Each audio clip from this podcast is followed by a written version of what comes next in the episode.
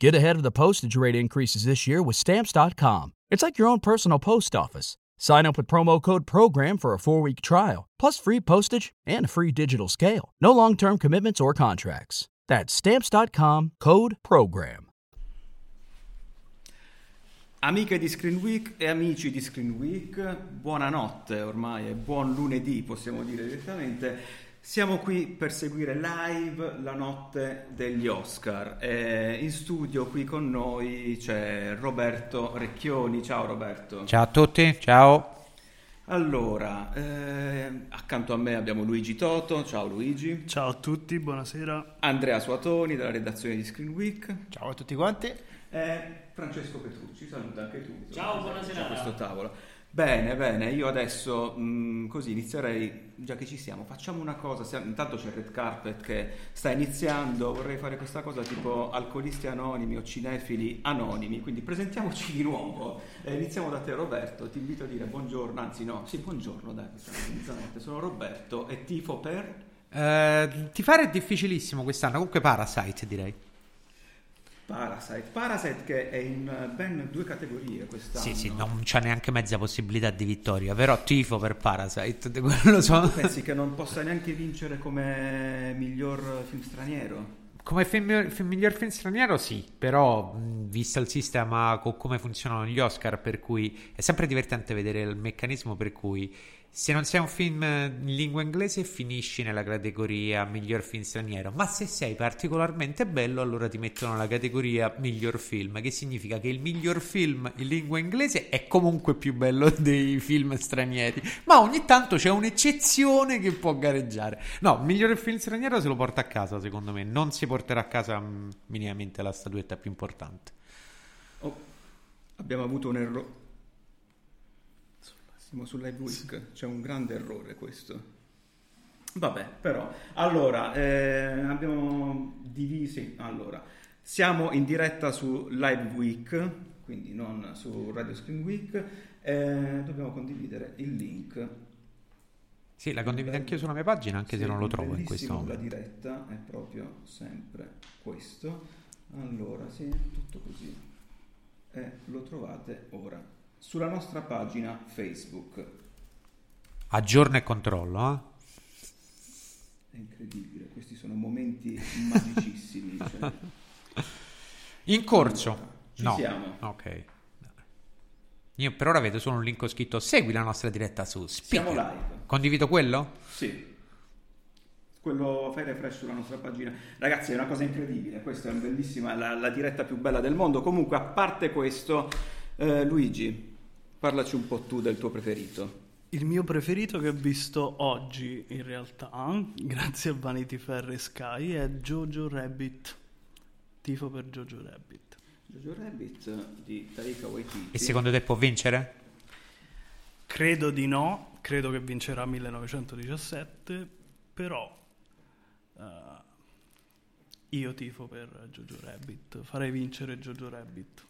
1917 è un film che sta dividendo veramente tanto il pubblico. Io per esempio confesso che l'ho adorato, mi è piaciuto veramente, veramente, veramente tanto. Uh, tu Roberto cosa ne pensi invece? Uh, complesso, nel senso che credo che sia un buon film in termini di cinema di movimento, che peraltro è il mio cinema preferito, però poi sinceramente la storia, la, quello che poi riguarda la scrittura è stata lasciata un po' indietro, quindi per me è un film bellissimo, eh, credo che se dovesse vincere dimostrerebbe come questi Oscar, come pensano in molti, vogliono andare sul sicuro, non rischiare niente, non fare nessun discorso politico, ri, rifare pace con Trump con scelte non divisorie non è secondo me il film che meriterebbe di più la vittoria. Ma io credo che mh, se dovessi fare. Vabbè, ve lo dico dopo che penso che vince.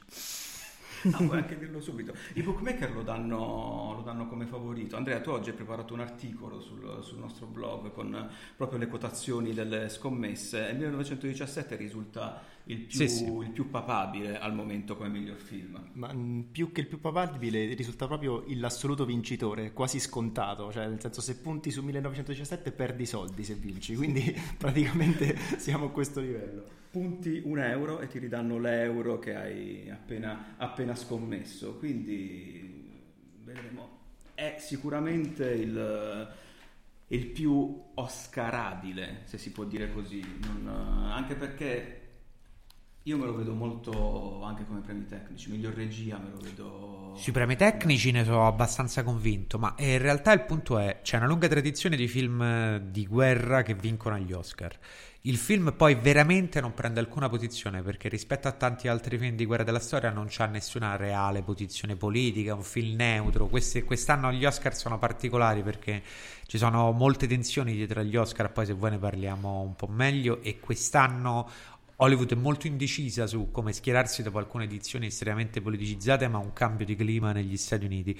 Quindi, in effetti, se uno dovesse dire ok, giocheranno totalmente sul sicuro, 1917 è il film che solleverà meno critiche. Se invece vorranno celebrare loro stessi, probabilmente premieranno Tarantino con C'era una volta Hollywood. Tarantino, eh, stiamo non calcolando, stiamo ignorando bellamente il film che ha più nomination in totale, che è Joker, con 11 nomination. Io stavo pensando a una cosa prima, eh, ne stavo parlando con Luigi prima della, della live. L'anno scorso, io non mi ricordo quante nomination aveva avuto Black Panther Sicuramente non 11. Sicuramente non 11, però comunque era finito anche nella categoria miglior film. E ricordo che ci fu tipo uno scandalo perché un cinecomic era finito nella categoria miglior film. Su Joker non abbiamo fatto questa riflessione. Mi viene da pensare a questo punto.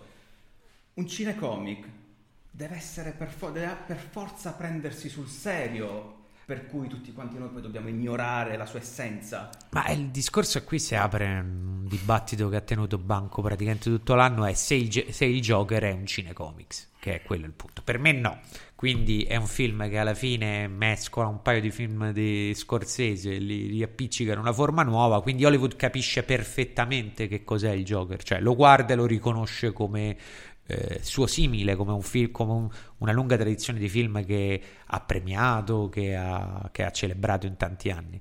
Un film come Black Panther o un cinecomics è qualcosa di nuovo, ma i due elementi che continuano a essere nuovi e a spaventare poi il sistema hollywoodiano sono quelli legati al Marvel Universe, quindi i cinecomics in generale, e soprattutto quelli di Netflix, che è uno dei temi eh, de, degli Oscar di quest'anno, che è un altro dei quei temi che rendono la premiazione particolarmente complessa da decifrare quest'anno.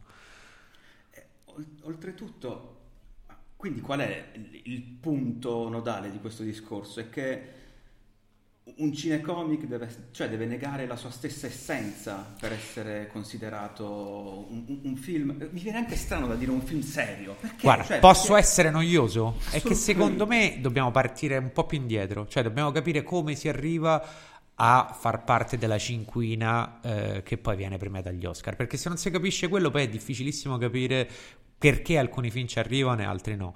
Intanto, prima di tutto, la qualità del film è molto relativa perché eh, praticamente le persone che selezionano la cinquina di film che poi vanno alla notte degli Oscar nelle varie categorie eh, sono mi pare più di 300 370 se non sbaglio i selezionatori. Questi 370 si ritrovano davanti a una mole di un migliaio di film in realtà anche di più da vedere il che significa che non li vedono tutti eh, qual è il meccanismo? Il meccanismo sono le feste di Hollywood, ovvero sia quanti produttori investono in feste anteprime per portare i grandi elettori a vedere quel film. Quindi più hai soldi, più permetti a queste persone di vedere il film, più le coccoli, poi ci sono stati anche scandali, c'è un regolamento molto preciso sulle cose che puoi fare nei confronti degli elettori e cose che non puoi fare, e più c'è questa possibilità. Però in questi 300 e passa eh, selezionatori dentro ci sono vere cariatidi, gente che ha visto la nascita di Hollywood eh, quando ancora l'arrivo del treno era che so sti effetti speciali. Quindi bisogna tenere conto che è una platea molto vasta e con un'età piuttosto alta.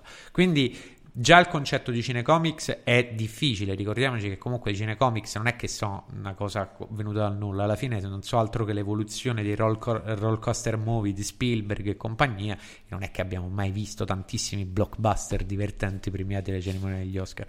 C'è un, un tipo di selezione a monte che non, pre- non, tende a premiare il film di puro intrattenimento, a meno che non si parli di premi tecnici. Capolavori del cinema hanno raggiunto premi tecnici per gli effetti speciali, per smontaggio sonoro, ma quando si parla di film si aspetta sempre un contenuto. Il motivo per cui Black Panther è arrivato agli Oscar è stato perché la Marvel, quindi la Disney, ha fatto intanto un sacco di belle feste per promuoverlo e poi perché era un film che in quel preciso momento storico, in quel preciso momento culturale negli Stati Uniti dell'altro anno, che non è quello di quest'anno, aveva un senso politico preciso, quindi il protagonista nero, il primo supereroe nero, lo portiamo agli Oscar, mm, fa un discorso diverso.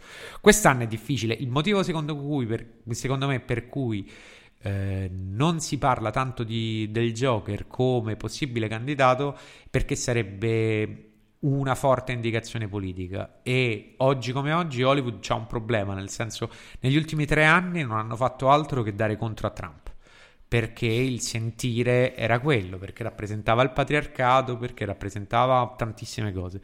L'ultimo anno ha cambiato un po' le carte in tavola, un po' perché il Me Too è sfumato e quindi il mostro Weinstein sta sotto processo, non gli interessa neanche più a nessuno nonostante le accuse contro di lui continuano a cadere una dopo l'altra perché si sta a comprare testimoni e fa la qualsiasi. Eh, e soprattutto Trump viene da un anno in cui ha fatto guadagnare tantissimi soldi a Hollywood e li ha fatti guadagnare in borsa. La borsa americana quest'anno è esplosa. Chi mette i soldi a Hollywood ha un po' più scrupoli a dire che è il peggior presidente di tutti i tempi e eh, il sentire comune un po' più eh, sfumato nei confronti del presidente, che viene oltretutto da una vittoria di tre giorni fa, sollevato dall'impeachment. Quindi c'è un po' di vento cambiato. Hollywood hanno un po' tutti paura perché gli ultimi tre anni non hanno portato fortuna al, all'antitrampismo in realtà.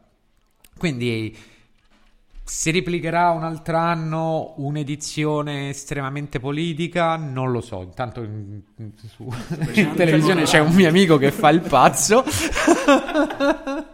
Vabbè, e questa sera sembra normale. Eh, Castelnuovo. Ehm, quindi non lo so, nel senso io credo eh, che questo sarà uno dei grossi temi, cioè la, il, il, tentativo quest'anno degli Oscar di essere meno politici degli anni precedenti. L'altro è il celebrare se stessi, quindi avremo un Oscar da ok boomer o meno. Io sono convinto che andremo verso dei vecchi che celebrano loro stessi, perché non vedono l'ora di riprendersi il controllo e di che il mondo non sta cambiando. Quindi non credo che andranno molti premi a Netflix, non credo che verranno premiati molti film che escono fuori da un certo eh, da un certo solco. Poi se capita io sono contentissimo di essere smentito. Assolutamente, poi in realtà è, è, è, anche vero che guardando un po' tutti i film candidati sembra quasi facile capire vince questo, vince quest'altro. Intanto ricordo a tutti voi che ci state ascoltando che potete partecipare alla conversazione sia commentando su Spreaker direttamente, ma anche mandandoci un messaggio su WhatsApp al 351 518 7632. Lo ripeto, 351 518 7632. Luigi, vuoi inserirti in questo discorso, non quello del numero di telefono, ovviamente neanche quello di Gianni Morandi, ma parlare un po' di, di, questi Oscar. Io per esempio stavo dicendo che sembrano molto prevedibili le nomination quest'anno, cioè le nomination, i vincitori. Tu cosa ne pensi? Sono sicuramente molto prevedibili in, in teoria, però mi aspetto qualche sorpresa, insomma. Uh, tornando al discorso di, dei cinecomic, io invece volevo chiedere a voi, visto che sono curioso, secondo voi Joker ha possibilità di vincere nella categoria miglior film? Allora, eh, abbiamo tutti paura di rispondere. Ah. Secondo me, eh, no, non, non, non, me lo vedo come vincitore per il miglior film. Non, non penso che, che glielo darà. Io ripeto, io Beh, cioè, mi auguro anche, a me farebbe molto piacere, però io do come certo vincitore 1917, perché mi sembra proprio il film da, da Oscar, il film che, con cui andrebbero sul sicuro. Tu Andrea? Eh, no, secondo me comunque Joker eh, non, non, se la batte per quasi nessuna categoria, a parte quella per il, l'attore protagonista, Joaquin Phoenix, ecco quello lo do quasi per scontato per il resto non lo so, secondo me tutte le nomination che ha preso Joker uh, le vedremo sfumare una dopo l'altra così al, durante la premiazione. E sì, anch'io come Filippo penso che vincerà 1917, ma non ne sono così contento. Io sono anch'io team Jojo Rabbit, assolutamente è un film che ho adorato la follia, mi è piaciuto tantissimo e tifo per lui. È un altro film che però secondo me vedrà sfumare tutte le nomination. Credo che non se ne aggiudicherà nessuna, purtroppo. No, io invece non concordo. Devi sempre ricordarti poi che dietro Hollywood c'è i grandi 5 major studio, tranne la Disney, che cosa, c'è stata sempre una fortissima componente ebraica che ha sempre premiato i film su, sull'olocausto, che ha sempre premiato... Io credo che Jojo Rabbit si porterà a casa qualcosa, qualcosa che lo rende contento, anche perché... E io lo poi, spero ovviamente. Secondo me qualcosina se lo porta a casa, non miglior film. Speriamo. Quanto a me, io credo che i vecchi hollywoodiani andranno a premiare Tarantino per tutta una serie di motivi e quindi io credo che vincerà Once Upon a Time in Hollywood, ma tifo per Parasite. Il motivo per cui penso che vincerà Tarantino è complicato nel senso intanto perché Tarantino ha raccontato una favoletta di una Hollywood che non è mai esistita che si autocelebra e poi in quella favoletta c'è il contesto che le cose erano meglio prima quindi va a blandire tutto un certo tipo di eh, passatismo, nostalgia di come si stava bene prima che arrivassero questi maledetti giovani a cambiare tutto e come era bella Hollywood prima.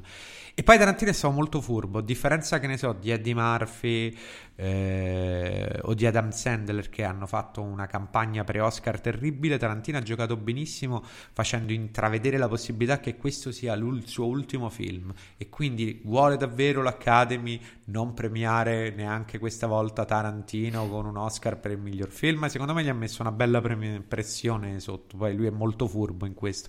Poi Tarantino eh, è, un, è, anche un miracolato perché è uno dei pochi che è uscito pulito da tutta la questione Weinstein, nonostante fosse culo e camicia con lui è riuscito Hollywood l'ha letteralmente protetto e difeso da, da, ogni possibile coinvolgimento arriva qui con una nuova verginità secondo me ha serie possibilità di vittoria Gianni Morandi continua ad essere protagonista.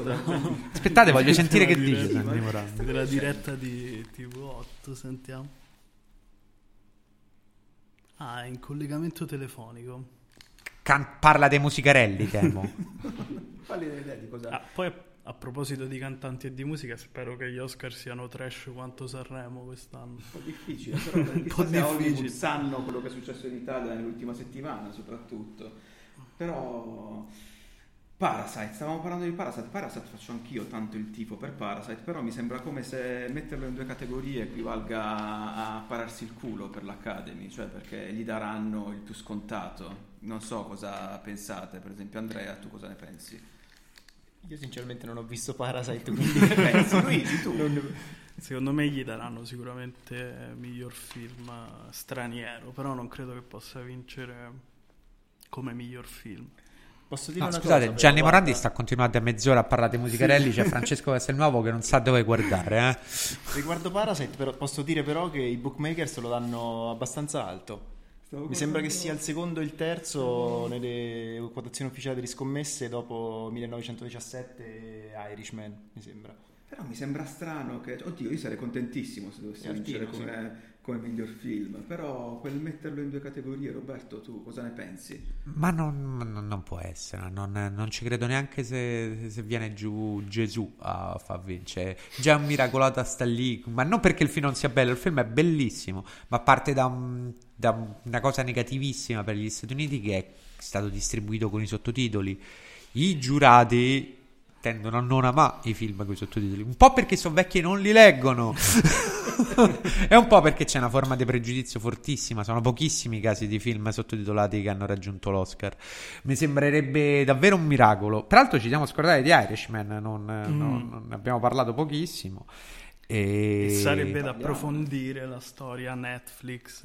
Eh sì, sì, sì, quello è un altro dei grandi temi, no? Perché Netflix vuole entrare eh, nel, nel, circolo del cinema buono. Quest'anno gli hanno dato due belle mazzate sui denti perché era convinta che avrebbe portato eh, Dynamite di Eddie Murphy, eh, Uncut Gem di Adam Sandler e Irishman e invece ci arriva solo con Irishman. E Irishman che è proprio un gioco forza, nel senso Scorsese ha girato tutti gli studios per far realizzare questo film chiedendo tra i 60 e i 70 milioni di dollari, nessuno gliel'ha voluto produrre, è arrivato a Netflix che gliene ha dati 170 eh, per un film che teoricamente non ha incassato niente, nel senso non abbiamo l'incidenza di quanto... Eh, eh, Irishman ha cambiato a Netflix, quanta gente si è abbonata a Netflix solo per vedere Irishman, secondo me pochi. Ehm, e quindi questa dovrebbe essere la spallata definitiva di Netflix che per arrivare lì ha dovuto comprare dei cinema in America, ha dovuto far distribuire i film per un po' di tempo. Eh, io non credo che verrà premiato, nel senso Hollywood non... Eh, il sistema hollywoodiano non è ancora pronto ad accettare l'idea eh, che ci sia un cambiamento in atto e che entro tot anni il cinema diventerà una questione secondaria rispetto ai grandi network, però di fatto questo è l'anno, nel senso arriva Disney Plus, Amazon, Amazon Prime, c'è Netflix, la BBC, c'è, c'è praticamente la chiunque sta aprendo il proprio canale per distribuire i propri contenuti e sempre più film vengono prodotti esclusivamente per quelle piattaforme, quindi per me questo appunto dicevo vincerà Once Upon a Time perché è l'ultimo colpo di coda della Hollywood di dinosauro, del paleontozoico che sta combatte contro i cambiamenti in atto. Però da questo punto di vista di classicismo, quindi potrebbe rientrare anche nel 1917. Sì, sì, sì, sì, sarebbe una scelta assolutamente una tradizione. Dipende solo, citando Tarantino, quanto si vogliono fare i pompini a vicenda. sì, effettivamente sì, però è un po' anche nella storia degli Oscar farsi un po' i pompini. Parecchio, parecchio, parecchio, eh... parecchio. Infatti io, io, te dico, per me il favorito eh, c'era una volta. Poi 1917 eh, è possibile alla stessa maniera, però è un po' più sobria come scelta. Bisognerebbe, bisognerebbe vedere. Oltretutto hai citato Uncut James che ho visto proprio oggi mentre ero nel treno per arrivare a Roma e non riesco a capire perché veramente non abbia avuto neanche io l'ho trovato bellissimo. È un bellissimo film è un bellissimo film che ha due grossi problemi. Uno appunto è un film di Netflix è un dato di fatto e il secondo è Adam Sandler Adam che per gli americani è equivale al trash boldi insomma, sì, esatto. boldi cioè non, soprattutto perché se l'è anche cercata lui nel senso ha fatto una serie di zozzerie una via l'altra rare e non si è neanche proposto particolarmente bene perché ha insistito troppo sul fatto che doveva essere candidato nei mesi precedenti.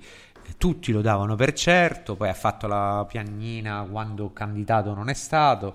E... È poco simpatico al sistema Adam Sandler, quindi secondo me è stato punito anche per quello. Eh, peraltro è veramente un buon film, non, non, c'è proprio niente di... Ma è un buon film, anche se un po' troppo rigiaco, anche... Mm, oddio...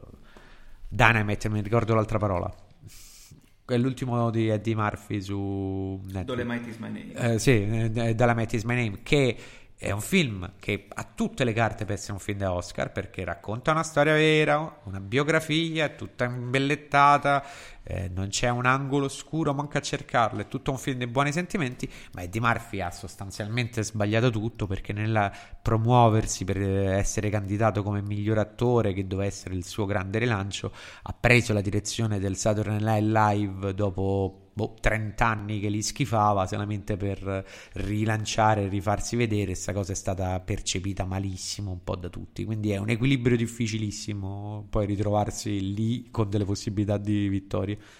Sì, mm, stavo pensando anche una, una cosa del genere guardando l'interpretazione di Adam Sandler oggi. Ehm, lui comunque si è creato una zona di comfort, vogliamo chiamarla così, all'interno del, del suo cinema, che è comunque una zona di comfort che lo, a quanto pare lo metteva a disagio perché voleva discostarsi a tutti i costi da, da quel cinema a cui lui comunque si era avvicinato. Beh, però, per, per, per, perché sono calati gli incassi, eh? Nel senso, fino a che i suoi film sono andati bene, ha continuato a fare Big Daddy e compagnia sprombattuta. Adesso tutta quella generazione di film. Voglio dire, c'è un motivo perché Jennifer Aniston è in trattativa per fare la nuova stagione di Friends. Perché i film di Jennifer Aniston, che guarda caso erano grosso modo eh, sovrapponibili a quelli di, di Adam Sandler, non funzionano più. Quel tipo di commedia in America ha fatto il suo tempo. Quindi lui deve. Poi c'è sempre la fase, no? Nel senso, Mm, sei terribile, fai, sei becero, fai le commediacce, ma poi c'è la fase che io chiamo Lorenzo 1992, quando devi tirare fuori il tuo album serio in cui, oh, non sei più quello di una volta, guarda come sei impegnato. È un trucco che abbiamo visto tantissime volte anche a Hollywood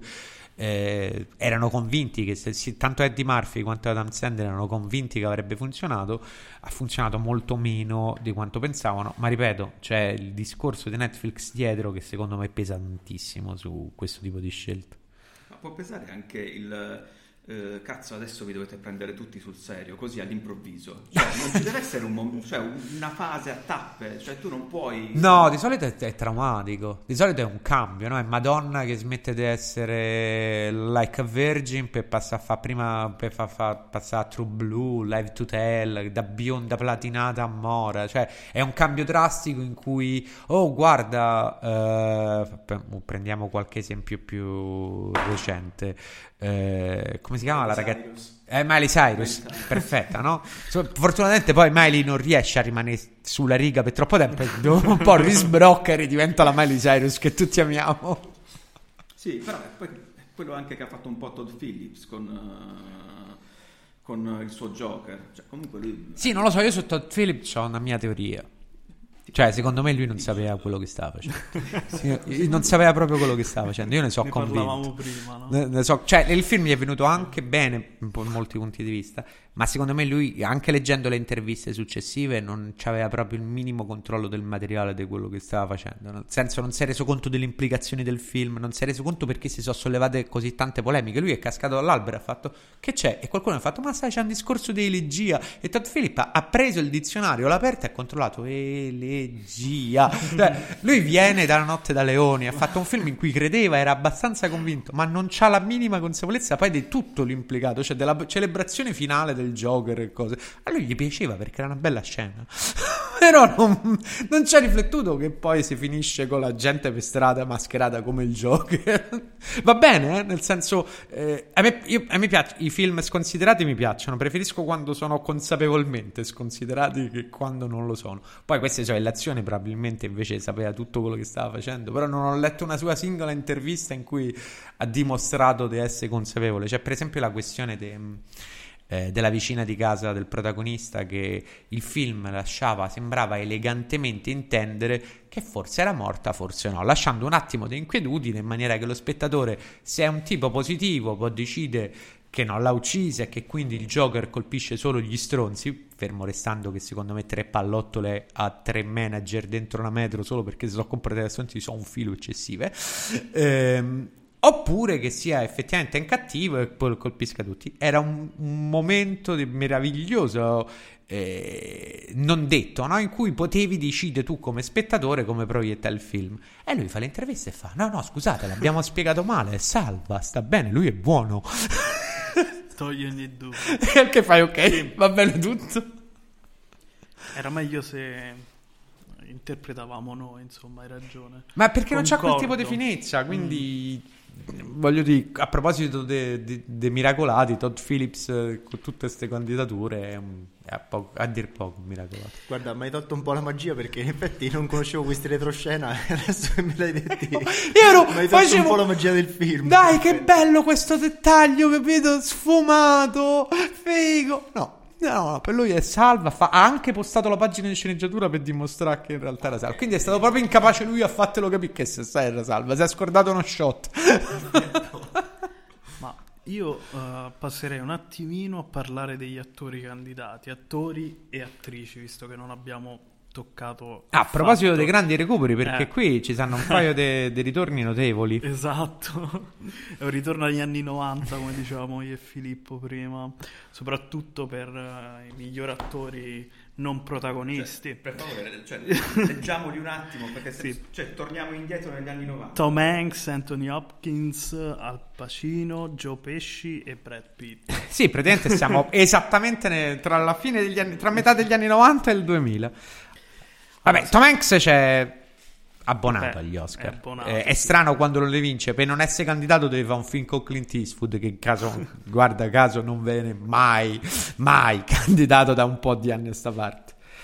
Eh, Anthony Hopkins, eh, peraltro è molto bravo nel film, eh, nei, nei, due pub. Mm. Al Pacino. Fa, fa specie che non ci sia De Niro. Vero. Tra l'altro, secondo me vincerà Brad Pitt. Ah, anche secondo Beh. me anche secondo me. È... E se lo merita anche. Direi. Ma anche solo per il sorriso mm. che fa su quel tetto dopo aver esatto. ripensato a tutta la scena in flashback. Cioè, esatto. quelle cose che dici, vabbè, ho speso 12 euro, il film è piaciuto, insomma, ma quel sorriso di Brad Pitt valeva tutto. sì, anche secondo me lo vince. A proposito dei attori che si gestiscono male, la mancanza di De Niro. È perché ha fatto troppa monnezza negli ultimi anni, no? Cioè lo vai, vai, lo guardi e dici perché non c'è De Niro? Perché non è stato accorto come Gio Pesci che era mille anni che non si faceva rivedere e che quindi si è rifatto rivedere e eccolo lì che lo candidano. Eh, Tom Hanks eh, secondo me non glielo danno un Oscar. Eh, sì, io, io punterei Pitt. secco su Brad Pitt eh, con forza. Voi che dite? Andrea? Ma sì, Brad Pitt anche secondo me. Cioè, Al Pacino e Gio Pesci, come dicevamo prima, per The Irishman lo, lo, lo schivano per, per, il fattore Netflix. Tom Hanks, no, non ci credo assolutamente. Su Anthony Hopkins non mi posso pronunciare perché non ho visto i due papi, ma sempre a livello politico non, no, non credo proprio che gli venga assegnato Oscar. Invece per quanto riguarda le attrici... Nei ruoli eh, secondari? Nel supporting? No, eh, principali, parliamo un attimo di principali. Eh, siamo tre... No, dai, facciamo dopo, ah, okay. abbiamo ancora parlato di okay, attori. Ok, andiamo come fanno gli Oscar. no, cominciamo okay. a diventare pazzi. ok, allora mh, mm, par- parliamo del, delle attrici non protagoniste. Io qui darei la mia vittoria a Katie Bates. Per Richard Jewell. O a Scarlett Johansson per Jojo Rabbit. Eh, qui è una questione di equilibri perché molto dipende poi da chi vogliono premiare. Sai che poi alla fine si cerca di creare una, una qualche forma d'armonia, quindi se non gli dai un miglior film, poi magari gli dai dei premi di consolazione.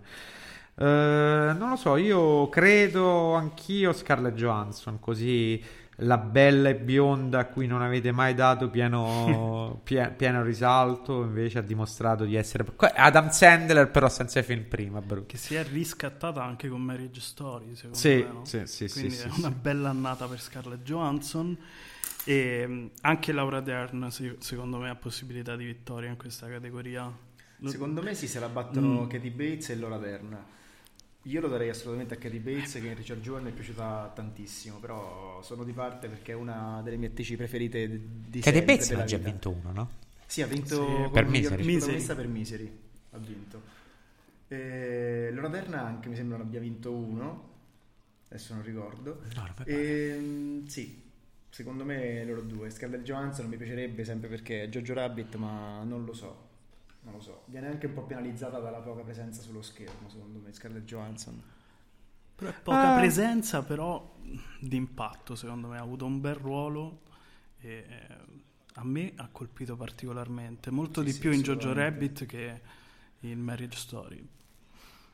Io devo ammettere candidamente che non so di cosa state parlando perché stavo un attimo controllando dei post sul blog, quindi di cosa state parlando? Di miglior attrice non, non protagonista. Allora, tifi, eh, non protagonista, eh, io lo vedo proprio sicuro a Laura Dern. Per, eh, sicuro? Per Marriage Story, per storia di un matrimonio, contando anche i premi collaterali che solitamente sì. vengono usati, sì, cioè vengono presi come radar. Per... Io purtroppo eh, Scarlett Johansson, nonostante le due nomination, eh, miglior attrice e miglior attrice non protagonista, me la vedo comunque che, che se ne va a mani vuote. Purtroppo per lei, perché comunque è stata bravissima in uh, tutti e due i film per cui è stata per cui è stata nominata. Però, per esempio, miglior attrice c'è Renée Zellweger che ha proprio l'interpretazione ah, scippa sì, Oscar. Per... Citando sempre le solite quotazioni ufficiali, Laura Dern viene data per assolutamente vincitrice, invece Katie Bates sta assolutamente ultima. Katie Bates ultima. Povera Io invece ti dico, secondo me glielo danno come miglior attrice non protagonista a Scarlett Johansson, ma non come miglior attrice. Sempre per il discorso Netflix. Ma anche perché miglior attrice... Cioè come ho già detto, c'è proprio René Zellweger, quello è proprio il ruolo acchiappa Oscar, acchiappa sì. Oscar per, per, eccellenza con, con Judy. Che tra l'altro io non ho visto. No, è un buon film, è un buon, un buon film, film, è un'altra celebrazione hollywoodiana, quindi è, è molto possibile. Poi René Zellweger esprime un tipo di donna che a Hollywood piace, è, è abbastanza possibile. Oltretutto Beh, un ritorno dopo anni oscuri, quindi un ritorno a ha una forte visibilità. Sì, potrebbe essere, potrebbe essere una candidata fortissima. Poi io lo, lo darei ogni volta che c'è Charlie Theron, lo darei a Charlie Theron, ma quello non, so, non c'entra nulla con le valutazioni. Con, con Bombshell. Che... Sì, sì, no, per me pure con la pubblicità della Dior. Non cioè... abbiamo neanche nominato Margot Robbie come attrici. C'è Margot Robbie anche per Bombshell. Sì, infatti dicevo, non abbiamo nominato per niente Margot Robbie, che secondo me è dell'anno scorso che merita l'Oscar. Cioè io per Tony l'avrei dato assolutamente per a Tony. lei. Mm. Mi, mi era piaciuta tantissimo. Lei era molto brava, però il film era un po' debole forse. Eh, guarda, in effetti ho pensato la stessa cosa di Judy quest'anno. Eh sì, Il è- è- mi infatti è il piaciuto, mio dubbio che c'ho. è stata lei che, è stata, che, ha, che ha portato in alto il film, diciamo, sì. Secondo me lo vince sicuramente l'Oscar per la miglior attrice Renée Zellweger. Il film invece sì. Ma sul tappeto rosso almeno è iniziato, arriva qualcuno, siamo ancora Ma a, a di quelli che arrivano presto. Nessuno di interessante in realtà. Quelli fighi arrivano sempre per ultimi, come alle, feste, come alle feste del liceo. Stanno parlando dei candidati come, come miglior film, Storia di un matrimonio. Eh, ti è piaciuto Storia di un matrimonio, Roberto?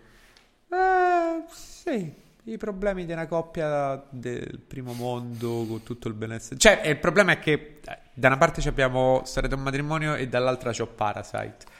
Capito? Cioè, quindi Eh, eh, sì. li guardo, li guardo uno accanto all'altro e la mia simpatia per i personaggi di eh, Storia del matrimonio evapora, nel senso li guardo e faccio ma sti cazzi. Scusatemi, sinceramente. Poi per carità è un, è un buon racconto, è ben scritto, però è, è il classico film italiano di pro- gente di Roma Nord con problemi da gente di Roma Nord. Non so spiegarmi No, meglio di È così. bellissima spiegata così.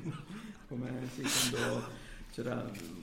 perché è un- Oltretutto è un esempio che, usavo spesso, che ho usato spesso anch'io, che il tipico film italiano è la storia di un, di un muratore romano, che sì, Cioè, non lo so, nel senso, eh, c'hai da una parte eh, ne- l'interpretazione coreana del neorealismo italiano al massimo livello, con un film che racconta una famiglia con una satira feroce su tutto, tutto il sistema consumistico che è il loro, ma poi diventa anche il nostro. E dall'altro i problemi di due bianchi benestanti in un appartamento. Non lo so, non, ehm, non sto dicendo che è un brutto film, dico che non me ne frega veramente niente se quei due stanno insieme a me. sì, scegliendo, scegliendo, scegliendo tra i due. ehm, Luigi, tu stavi per dire qualcosa? Volevo chiedere a Roberto se Adam Driver ti ha convinto, ti piace in Ma generale. a me Adam Driver piace sempre. È un bravissimo attore, è un bravissimo attore dei tempi di Gertz. Cioè, quando appare su Gertz fai: Ma chi cazzo è questo? Eh, lui, lui riesce a essere bravo pure nella debacle di un personaggio come Kylo Ren. Cioè, lo, lo guardi e fai: Sì, mi piace Kylo Ren perché c'è Adam Driver. È che per me il film non, non c'ha proprio realmente nessun interesse. Quindi. Eh, lo guardo, sono contento di averlo guardato, credo che abbia fatto un'interpretazione straordinaria, non lo premierei perché purtroppo non sono minimamente connesso emotivamente al film. No. Ci rimangono... Ok, io direi di Scusate, chi c'è che, che, che, che- sta suonando? Bastiani. Bastiani cioè, di nuovo Che prova la cazzo? carriera da cantante? Perché? Vabbè, dopo, dopo la chiamata di Morandi ci abbiamo Bastianici. Ma perché? Perché, perché Bastianic Ma- continua a insistere su sta cosa? Per- perché non abbiamo una chitarra anche noi? Per, per No, sembra una- quelle cose in cui... momento. No, vabbè, non- Tra l'altro nessuno che ci ha vicino, ma... Io continuo a ricordarvi che se volete mandarci un messaggio anche per magari commentare questa incredibile esibizione sonora di Bastiani, ci potete scriverci al 351 518 7632. Mandateci un messaggio su WhatsApp, fateci domande, commentate quello che state vedendo con noi, fate un po' quello che vi pare. ehm, sentitevi liberi proprio di scriverci quello che volete. Non cose troppo brutte perché sono molto sensibile, potrei anche commuovermi ad un certo punto e mettermi a piangere. Ma andiamo avanti. Cosa- Andiamo avanti con gli Eh, attori sai che forse non è che qualcuno ha mandato lo stesso inquietante messaggio anche a voi che ho scritto il canale di Screen Week non risulta live? Io lo sto sentendo la live. Ok, perfetto. Allora, evidentemente è un, un amico pazzo che non ha internet. Il bello della diretta. Allora, Vabbè, direi di cioè, parlare... saremo fino a domani mattina. Esatto, quindi ci saranno vari sfondoni probabilmente. Dovete seguire il, can- allora, il canale Live Week. All'interno di eh, canale Screen Week trovate Live Week e noi È siamo stata live colpa di. Spreaker, ci tengo a precisarla questa cosa. Perché Spreaker Comunque- ha deciso di, di fare così questa sera. Comunque, dobbiamo parlare del miglior attore protagonista. Abbiamo parlato dei non protagonisti, parliamo de- dei protagonisti. Quindi Antonio Banderas, Leonardo DiCaprio, Adam Driver, Joaquin Phoenix e Jonathan Price. Intanto bisogna ragionarsi una cosa, che gli americani la pubblicità con la gallina non l'hanno mai vista e quindi non hanno un pregiudizio nei confronti dei Banderas.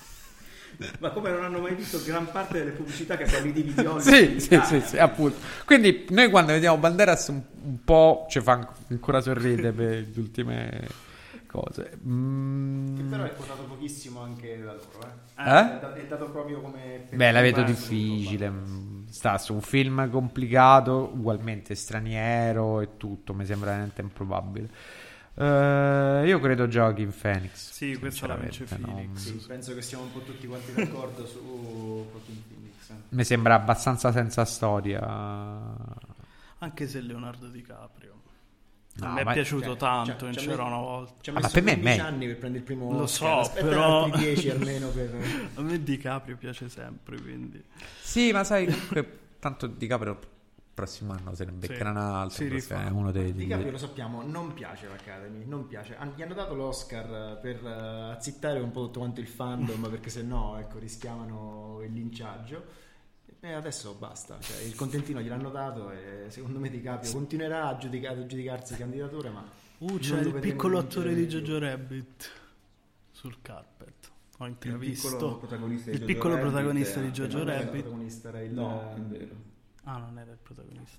Che a quanto pare lui prenderà il posto, quello che un tempo era il ruolo di Macaulay Culkin nel remake, Nel remake, eh, verso l'aereo. Ma tra l'altro è bravissimo, il Sì. protagonista di Jojo Sì. Rabbit, ma veramente stupido, è stato bravissimo. Io l'ho visto in originale e mi ha sorpreso tantissimo. Sì, sia, sia lui che la Johansson. Veramente bravi. E anche eh, Rebel Wilson. Sì, Intanto Che è arrivato. io adoro in generale. Ma Sam, Sam Rockwell, il cast è Eh, stato sì, tutto sì. bravissimo. Intanto sul tappeto rosso è arrivato Bong Joon-ho che ha un discreto completo purtroppo portato aperto. Va- Vabbè. Cioè, abbiamo la fashion police. No, eh, Ma anche lui il discorso è che uno un completo lo deve saper portare. Se stai in piedi e non sai in tre pezzi, il bottone deve essere allacciato. Però, Ah, c'è eh, Olivia Colman sul tappeto rosso. Comunque è, arri- è arrivato presto, ancora non ha capito di essere importante. quindi.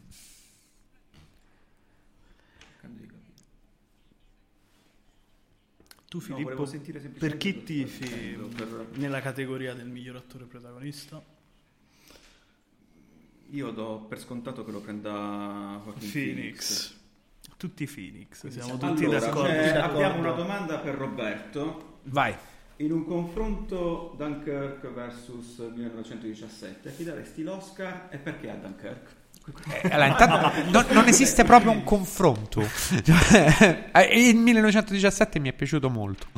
Però eh, Dunkirk è un film folle, folle in ogni aspetto, per come è pensato, per come è scritto, per l'idea di sincronicità che emerge a un certo punto nel film e che se la noti diventa qualcosa di incredibile, se non la noti sti cazzi, c'è Tom, Tom Hardy che non parla mai, solo con gli occhi, fa una recitazione solo con gli occhi incredibile. Film di una difficoltà di riprese, eh, di una capacità. te- Io non, non sono un matito di Nolan, secondo me Nolan è un regista tecnico incredibile, con occhio meraviglioso, che però ha lavorato troppo spesso col fratello e con quel, quel maledetto De Goyer per fare film davvero belli.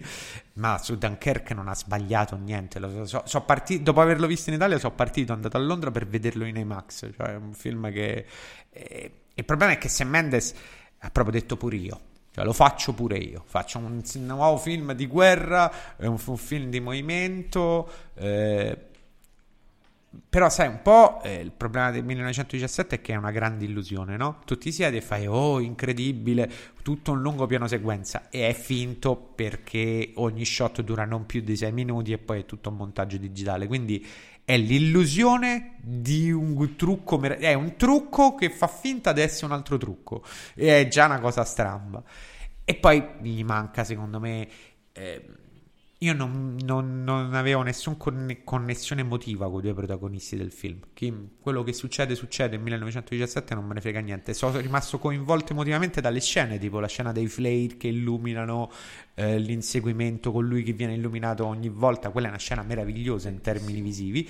Ma poteva essere lui o poteva essere un pupazzo qualsiasi, e per me era uguale. Quindi non ho avuto un coinvolgimento emotivo, ho avuto un coinvolgimento molto cerebrale. Eh, in più, eh, secondo me non è funzionalissima la cosa del piano sequenza perché ho continuato a guardare il film cercando di scoprire costantemente come aveva fatto quel trucco, però quello è un problema mio, lo, lo ammetto. Quindi no, per me non esiste proprio confronto tra Dunkerque e, e 1917, per quanto 1917 mi sia piaciuto molto. Più ne parlo e più sembra che mi ha fatto schifo, poi è quello il bello. Parlavamo anche prima noi del- di questo confronto fra... Scusate, c'è Banderas. Che sa portare un completo. Sì. Bottone chiuso, un Lì bel, Manuel Miranda. un bel completo. Lo stesso completo quasi, tra l'altro. Ci chiede Andrea dove stiamo guardando il red carpet. Andrea, lo stiamo guardando su TV8, in chiaro. E dura, no, poi quando inizia la, la- la cosa, la, la cerimonia passa su... Sì, no, sì, vediamo. Ah, la l'ha fatto tutto in diretta? Tutto in diretta. Figo. In diretta poi vediamo la cerimonia. Pain and Glory. Che poi stiamo a parlare tanto di Bong Joon che il primo, il film candidato, ma pure Pain Pain and Glory, un film con più di una nomination che però è un film straniero tecnicamente, a tutti gli effetti. Io eh, non c'entra niente neanche la gallina che abbiamo citato, però non so perché lo sto escludendo proprio del tutto Banderas. Ma penso che tutti Ma lo no, abbiano non escluso è in un partenza. outsiders totale. Peraltro è molto bravo Banderas nel film, è, è anche un bel film di, di Almodovar. Eh, però sai per gli americani secondo me Banderas l'ultima volta che l'hanno visto che è stato Zorro. Eh? No, penso che sia Expendables. Expendables. Expendables in cui fa la parte del cialtrone, peraltro. Beh, Che benissimo. Sì, non- però secondo me non lo considerano da No, Oscar secondo in me non, c'ha, c'ha veramente zero possibilità. È quello su cui punti in euro sperando di vincere Esatto. mille. E oltretutto mi ricordo che quando uscirono le locandine di Expendables scattò subito il fotomontaggio di Banderas con la gallina. Che poi in realtà è stata un grande redazione perché ha fatto tre film diretti da Rodriguez in cui era un credibilissima redazione in Desperate... Due, no, eh, sì, due, perché Desperate e Once Upon a Time in Mexico. Il primo e il mariachi non era interpretato da lui il personaggio, era interpretato da un amico da- di Rodriguez. Che, fosse, che ci fosse anche lui. Vabbè, continuiamo proprio con la carrellata di categorie. Luigi, cosa rimane? Non- E migliore attrice protagonista. E Eh, qui secondo me è tostina perché voi dite Judy, Sì. Eh, cioè dite René la Zellweger. Renée Zellweger, sì. Ma se- semplicemente perché... Vabbè, a parte che è stata brava, lei è stata molto brava anche come... Però Bombshell è piaciuto tanto negli Stati Uniti. Bombshell non ho proprio un metro di pace, non, lo- non è ancora arrivato in Italia, non ho avuto modo di vederlo. Ed effettivamente è una tematica che non so, possiamo dire che sta andando forte negli Stati Uniti. Ultimamente ci hanno fatto anche una serie tv sullo stesso Ma scambio. lei è furiosa, quindi... Ti dico sempre sulle solite quotazioni che è bassina, eh? Charlize Theron. Cioè, la René Zellweger più È alta? da- È data come stravincente la Zellweger e come seconda la Johansson. Io punto sulla Zellweger. Sì, assolutamente. anche secondo me Zellweger assolutamente. Io, mm, mi sa che lo stavo dicendo a te Luigi eh, prima, che quest'anno sembrano veramente così scontati i vincitori che magari potremo avere delle, delle sorprese. Cioè. Ma Sì, anche l'anno so. scorso lo dicevamo che erano molto scontati e poi abbiamo avuto 4 Oscar, mi sembra, per Black Panther, quasi, sconvolti, mi ricordo. È ancora stampata su YouTube, ci stanno ancora le nostre facce sconvolte. Io mi ricordo... Vin- vincerà Antonio Banderas Senza nulla togliere a Black Panther, eh, però ecco, è stato un po' un pochino inaspettato. Eh, L'anno scorso miglior montaggio andò dopo, è andato a Bohemian Rhapsody Eh, mi pare di sì. e, per- per- e poi ci, fu- ci furono le scuse del montatore che si scusò pubblicamente per il montaggio di una scena in Bohemian Rhapsody. Vabbè, però quell'uomo si è dovuto reinventare il film in, reg- in sala di montaggio, dai. Era, era un, un disperato. Per esempio, eh, molti si sono lamentati della non presenza, adesso mi è venuto in mente eh, parlando di Bohemian Rhapsody, di- del protagonista di Rocketman. Lui è, tra bra- i migliori lui è attori bravissimo secondo me. Lui è bravissimo secondo me. Forse per questo film, eh, non so. Secondo te lo meritava? Al posto di Banderas. Eh, posto al Povero posto povero si è appena rilanciato la carriera. No, ma sì, cioè, Guardate, se vince Banderas, non lo so. No, perché a questo punto potrebbe succedere di tutto, cioè... Scarlett Johansson vince due Oscar, sarebbe- Non lo so, a me è piaciuto molto. Non trovo neanche che il film fosse brutto, comunque molto meglio di Bohemian Rhapsody. Sì. E... Però anche basta. Cioè, anche basta, Basta con i biopic. Eh, Basta desti tale e quale. Eh, il tale e quale show ce l'abbiamo avuto, lo abbiamo premiato. Sti attori che sono bravi perché uguali hanno pure un po' cagato il cazzo, secondo me. Io preferi- il, miglior- il mio preferito è Fassbender che nel Fast Jobs non ha usato nessun make-up, era Fassbender, solo che era Steve era Jobs. Steve Jobs. Che poi per certi versi è un po' anche quello che ha fatto René Zellweger con Judy, perché non l'hanno coperta troppo No, no, infatti. per eh, quel ruolo. Cioè è lei, si vede che... Eh Sì, ma poi lei comunque c'era un rimando sempre nella recitazione e quindi si sposavano bene, però è lei, non, non diventa un- una questione di mimesi, cioè il problema vero è che ultimamente li guardiamo e facciamo è bravo perché è uguale, no regà, veramente quello è Sabani, è tale quale show, eh, mi, mi cugino che fa le imitazioni non è quello che, che- per cui sono belli, cioè mh, su Bohemian Rhapsody oltretutto neanche canti tu, quindi che cosa stai, di che stiamo parlando? Invece Taron cantava. eh. Eh sì, E René Lui è veramente bravo. Anche lei. film d'animazione qui ci saranno le battaglie secondo me. Beh, Klaus. eh, È sempre Netflix. Klaus. È sempre Netflix. Non te lo scordare, questa cosa pesa tantissimo. Poi non solo è Netflix, è studio indipendente. Qui c'hai contro. Vabbè, c'hai contro la, intanto la Pixar Disney e già, già te fai male. DreamWorks, Sì. Universal, Disney, Pixar, sì. Ah, beh, Mm. mi ero perso la domanda di Betty che diceva le vostre previsioni sul miglior film d'animazione Eccoci. Betty, senza leggere ecco. le, stiamo, le stiamo appunto facendo io mi, mi vedo una cosa molto classica in realtà e mi vedo un Toy Story 4 Eh, purtroppo anch'io. Vorrei che vincesse Klaus, io, io ma. tifo per ehm, dove è il mio corpo, però sì, anch'io non, non ho- non lo so, non ho molte speranze. No, secondo me se Però lo non lo porta so. a casa a occhi chiusi Toy Story 4 e amen. Premio con l'autopilota. Missing Link poi non è arrivato in Italia se non ricordo male No. il film dei, dei Laika Studios Non, non- quindi non, non ho la più pallida idea Klaus eh, Quindi Dragon Trainer lo escludiamo a priori. Ma guarda, ti direi l'ennesimo sequel, ma siamo a dire che vince Toy Story 4, quindi non lo posso dire. È che a me, secondo me, è debole Dragon Trainer.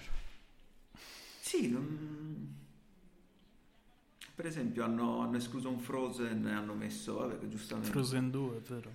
che comunque Scusa. nella categoria miglior canzone. Il Domanedone... E io, e io spero che la vinca quella. Canterà Idina tantissimo. insieme ad altre cantanti. Ah, che adesso hanno- stanno parlando di 1917, per esempio il domandone su cui io sono pronto a scommettere eh, della serata è, secondo voi Billie Eilish canterà il brano di Bond? Eh, sarebbe Eh. un bel colpo, però io non credo che succederà. E che le fanno fare? Cioè, Vabbè, farà. il suo show? Tanto quello che fa Billie Eilish è No, sempre un sì. successo. Però Assolutamente. Deve essere qualcosa di collegato Ma- al cinema. Perché l'anno scorso i... Mm. come li vogliamo mettere fuori programma? Perché gli altri sono comunque Jojo gli artisti che canteranno le canzoni candidate come miglior canzone.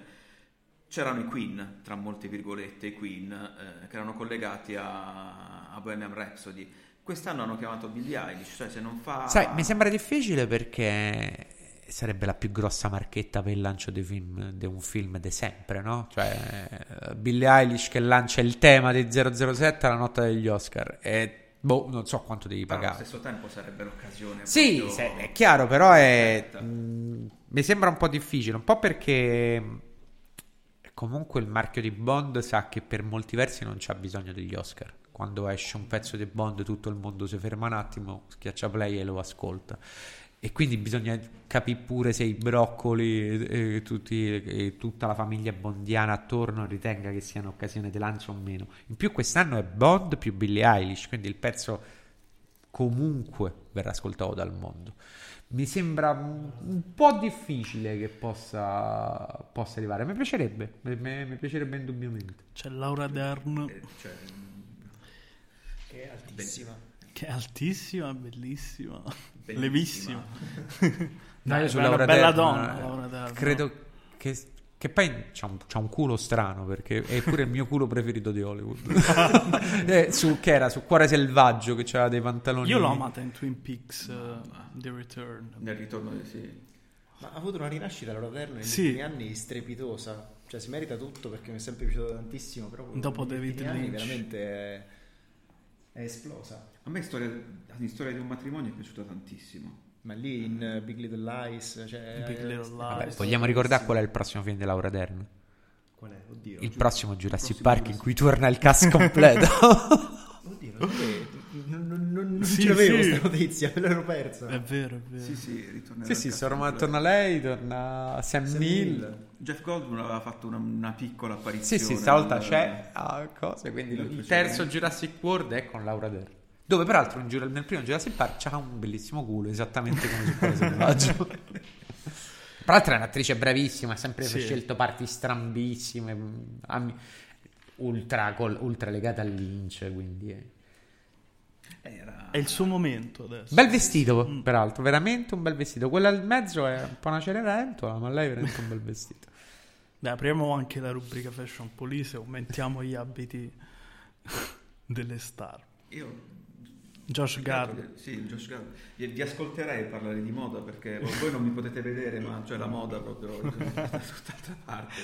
Ah, c'è un motivo per cui siamo in audio. C'è un motivo, sì, perché prima ci è arrivato un messaggio perché quest'anno non la fate su, su YouTube in realtà No. perché siamo tutti quanti in pigiama, in ciabatte e oggi possiamo permettercelo senza- Scusate, ci tengo a specificare, io no, sono, ho stile, fascino, un maglione bellissimo che ho scelto per ore. grazie signore fino all'ultimo io invece no sono- cioè, la prima cosa che ho fatto una volta Ecco, per esempio, guardate Bastianic, ugualmente un errore, seduto col bottone abbottonato, deve morire! Non si fa, non si fa. Tanto Francesco Castelnuovo è sbagliato col bottone sbottonato in piedi. Più che altro che c'entra Bastianic con gli Oscar. Senti, prima cantava, c'entra tutto, va bene su qualsiasi cosa. sì. sembra che se- comunque sia buono su, co- su qualsiasi cosa Non abbiamo parlato della regia. Vado, vado io Sam Mendes gliela danno. Sì, anche secondo me la danno a Sam Mendes perché per me non gli danno miglior film, se no cambia tutto. Quindi niente Tarantino. Eh, no, secondo me Tarantino si porta a casa miglior film. Miglior film. Io c'era un'altra cosa invece di cui volevo parlare, Vai. che era una cosa che ci chiedevamo anche prima. Eh, effetti speciali. Ah, perché c'è Avengers Endgame. Cioè, sia Avengers E qui che si apre Re il Leone, discorso del perché Avengers Endgame non è stato... Per me se lo porta a casa 1917. Gli effetti speciali? In realtà è quello che l'ha usati in maniera più massiccia e in maniera più provocatoria e innovativa. Nel senso, eh, se guardate le note di produzione del 1917 non c'è nessuno shot fatto che duri più di 6 minuti. Il che significa che l'illusione anche di quei piani sequenza che ti sembrano assolutamente continuativi è solo un'illusione. Quindi eh, hanno fatto un, di- un discreto lavoro perché in alcuni casi lo puoi capire dove hanno barato, in altri veramente vai, ma come cazzo hanno fatto a, a- a- a creare questa illusione qui di una ripresa continuata? Quindi forse a gusto li terrei sicuramente a 1917. Eh, Anche se comunque lui ha dichiarato che ha usato pochissimo la post-produzione, eh. cioè nel senso al minimo. Ogni 6 minuti, eh? Ogni 6 minuti ha dovuto, ha dovuto cancellare una cesura. Eh, la vedo difficile. Eh, quindi io la darei a quello. Gli altri mi sembrano. Irishman no, perché è stato dimostrato che con una app da 99 centesimi ti viene il risultato migliore di, di aging di quanto fatto eh, dal, dal gruppo a cui si è affidato Scorsese. Lo escluderei proprio anche solo per la cattiva figura rimediata. Avenger Endgame per me ha effetti speciali orribili, come gran parte dei film Marvel. Eh, Star Wars Rise of Skywalker uguale, mi sembra un po' discount. Per me se, se è un premio tecnico dato in maniera seria o Lion King che però boh, io lo metterei in animazione Lion King. Non capisco che effetto speciale ci può essere su un film che è interamente in digitale, quindi è un film d'animazione realistico, non so effetti speciali. Io lo darei a 1917. Irishman io ah, Premetto che mi è piaciuto tantissimo, mi è veramente piaciuto, però eh, non ce la facevo a vedere il ringiovanimento di De Niro, e Gio Pesci, Pacino e, e- e tu hai... Ma anche perché poi si muovevano da vecchi. E c'erano le mani da vecchi. eh, avevano un po' quell'effetto Barbara D'Urso con la luce sparata a, a mille che spianava tutte le rughe, perché tu poi hai citato quel video che è comparso su YouTube in cui un utente di YouTube semplicemente ha usato FaceApp o un Sì, è un'app, è un'app che hanno fatto vedere che... Mm. Ha avuto un risultato, un risultato migliore. Equivalente. Anche- Quantomeno equivalente che è una, è una sconfitta, no? Nel senso lì c'è un film da 100... È chiaro che poi Scorsese c'era tutta un'altra serie di problemi, che que- quelle cose le fai su minimi attimi, lì le hai dovuto gestire su un intero film. Però è proprio tutta la... In realtà è tutta l'operazione che è stramba, nel senso che hai costretto a fare una cosa del genere perché volevi per forza quel cast. Però, boh, uh, Gina Davis, Gina Davis. va che è ricicciata fuori. Informissima, tra l'altro. Sì, veramente in forma. Greta Gerwig. Bella, bel vestito. Magari il verde non la sfina. Oh no, ho fatto body shaming. Piccole donne l'hai visto, ti è piaciuto? Sì, molto. Però io sono patito di Downton Abbey, è tipo... no, a me mi metti due persone in costume e mi guardo Orgoglio e Pregiudizio. cioè, per me, tra Peaky Blinders, Orgoglio e Pregiudizio o Downton Abbey è uguale. Mi piacciono tutti alla stessa maniera. è gente in costume. Chissà se vincerà qualcosa, piccole donne. Ah, secondo me l'hanno sbagliato. L'anno scorso avrebbe fatto man Piccole Donne è candidato come sia miglior attrice eh, protagonista che non protagonista. Sì, sì, sì, sì. sì. Saoirse Ronan Saoirse e, Ronan e Florence Pugh. e Florence Pugh, sì. Ma non fanno abbastanza Star System. Eccola. Rebel Wilson. Sandra Oh. Da Grey's Anatomy. Rebel Wilson è stata. Non ha preso pure un Razzi? Non è stata candidata a un Razzi quest'anno? Chi? Rebel, Wilson. Non lo so. Onestamente non lo so, ma ce lo dice Filippo parlate, dalla regia. Fantastiche le, le dirette dal red carpet. Allora, invece per, la- per le categorie un pochino più Ah, tecniche. eccola. Mm, Eccola. Sempre con questi capelli. Io vorrei ricordarvi che ancora non è maggiorenne. Questa. E Tra ha l'altro praticamente conquistato il mondo. ha trionfato ai Grammy in Ah, sì, maniera Ma giustamente, cioè, ha portato un suono nuovo, prodotto di, Cristo. Lei ha una presenza scenica incredibile, una voce meravigliosa. strameritato. Sentiamo un po'. Che cosa dice?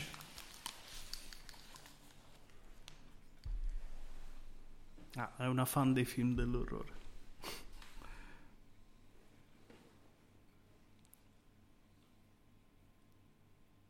Ah, The Social Network.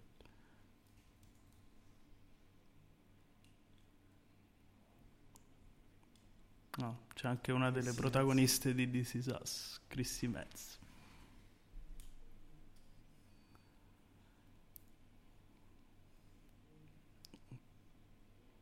Canterà questa sera, ricordiamo.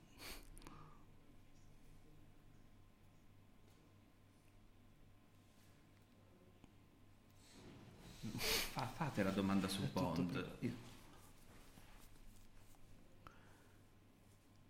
Ecco, ne hanno parlato adesso. Ha citato la canzone del film di James Bond, però non ha detto la canto.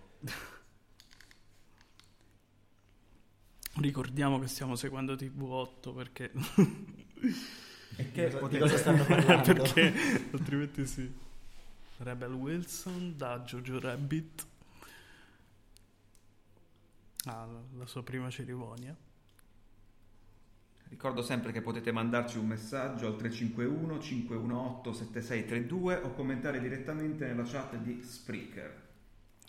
Tra Tra l'altro, l'altro, questo- Rebel Wilson è straordinaria su Jojo Rabbit. Sì, sì, concordo. Ma sono tutti Bravissimi. Eh, Taika Waititi ha, ha avuto il, il pregio di riuscire a donare il, il momento luminoso a ogni attore presente tirato fuori il film. meglio. Cioè, Di Il momento di cui stavamo parlando prima, io e Luigi, prima che iniziasse tutto quanto, quello Hi Hitler, Hi Hitler. Quella è una cosa incredibile. Sì, perché- che poi la gag del dottore, dottore, dottore, dottore, dottore, però funziona meravigliosamente. Oltretutto c'è un'alternanza di toni perché tu ridi e subito dopo ti, ti cai sotto perché sai che sta per succedere qualcosa di brutto. È sta- Ma tra l'altro io sono l'unico che crede che Thomas E. McKenzie sia un clone di Kristen Dunst. È vero, è vero che assomiglia molto. Per più che altro io darei una candidatura a Sam Rockwell ogni volta che appare sullo schermo. Questo sto film è meraviglioso, non ho capito perché non possa essere... Comunque, ho anche due parlando- candidature quest'anno avrei dato a Sam Rockwell, anche per eh, Richard Jewell mi è piaciuto Sì, tantissimo. sì, sì, sì, invece niente. Stavamo parlando di Rebel Wilson ai razzi, è stata candidata in due categorie. Peggiore attrice e peggiore attrice non protagonista. Peggiore attrice per? di Hustle Ah. e Cats. Beh, Beh, in effetti però si è scelta veramente due belle ciofeghe. Le ho visti entrambi e è meglio farsi Ah, strappare hai gli occhi. Io non l'ho Sì, visto com'è? Cats. Parlacene. E io credo che comprerò il Blu-ray. Cioè, Ah. nel senso che è uno di quei film che con gli anni diventerà un culto guardato. E, mh, però è, è folle, nel senso non si è capito come qualcuno non li abbia fermati in fase di neanche di preproduzione, nella fase in cui uno ha portato degli schizzi, no? E ha fatto questo è il disegno. Qui c'è, un, c'è Judy Dench con un enorme gomitolo di lana. Tu fai, eh? Questi i costumi. Cioè, bastava vedere uno screen delle Che magari all'inizio pensavano fosse una cosa tipo parodia, una cosa... Ma non lo so, io credo che ci sia un fraintendimento di tono assoluto, nel senso Cats è un musical storico, ma Cats è un musical storico anche nel suo essere assurdo e, e- e surreale, ma f- se vai in un musical tu godi eh, dell'esibizione artistica in diretta, cioè della complessità del- delle coreografie, dell'intensità delle, delle can- delle canzoni che stanno lì in quel momento, cioè c'è la performance reale che nobilita sta enorme cazzata che stai a vedere. Al cinema quell'elemento si perde, il cinema deve compensare, se vai a vedere i Miserabili, che era un ottimo adattamento peraltro, e Miserabili funzionava perché in più c'era una bella regia, grandi attori che facevano cose che non ti aspettavi perché Hugh Jackman sa cantare bene. wow. Quindi non lo so, cazzo è, è un disastro, poi è un disastro bellissimo. Adesso dico consigli. Cioè, così brutto da essere bello. No, ma poi dovrebbero far pare che faranno uscire anche una versione Guilty estesa, sistem- in teoria sistemata, perché poi l'hanno ritirato, l'hanno ributtato fuori con Sì, gli era una effetti. beta il, Sì, il primo sì, film. sì. Poi ci avevano creduto tantissimo in realtà. Ma è Cats, Eh, sì. cioè è, è Cats, è un fenomeno mondiale. Eh beh, speravano negli Oscar, secondo me. Hanno, fatto, avevano preparato una campagna. Io eh, premetto che non l'ho visto il film, ho visto soltanto i trailer, alcune scene, il motivo per cui l'hanno E criticato. già dai trailer. Però, quando ho visto i trailer, io ho pensato, ok, è Cats. Cioè, forse era sbagliato alla base, cioè tra- trasformare in un film Eh, un'opera del e genere. Ti dico è che secondo me è proprio il contesto. Il contesto in questo caso fa tutto. E poi si. Eh, oltre al contesto si è, si è anche sbagliato. Cioè, forse andava reinventato cazzo, per, per il cinema. Perché era- forse era una cosa veramente non trasponibile, cioè non, non trasformabile in un film. Perché mi- da un certo punto di vista mi faceva anche ridere la gente che lo criticava. Ma cosa vi aspettavate? Cioè, cosa ci si poteva aspettare di più? Non lo so, però certi musical cinematografici riescono a redimere il ridicolo in maniera meravigliosa oppure lavorano sul ridicolo. Se pensi a Rocky Horror Picture Show, lavora sull'esagerazione eppure funziona perfettamente, no? Funziona in ogni suo aspetto, negli aspetti più grotteschi emerge il, il film. Se pensi a Jesus Christ Superstar, che è pieno di momenti pacchiani, pensa solo al momento di Ponzio Pilato, però riesce a funzionare. Qui c'hai un cast che mm, si lecca le chiappe, cioè... La Madonna, ma che si È proprio qualcosa, c'è qualcosa che non va. Però secondo me eh, diventerà un film di vero culto celebratissimo. Sì, quello so bad, it's so good, fondamentalmente. Oh, cioè, Wai- non lo so pronunciare. Taika Waititi, Taika Waititi, Taika Waititi. che secondo me è un genio folle.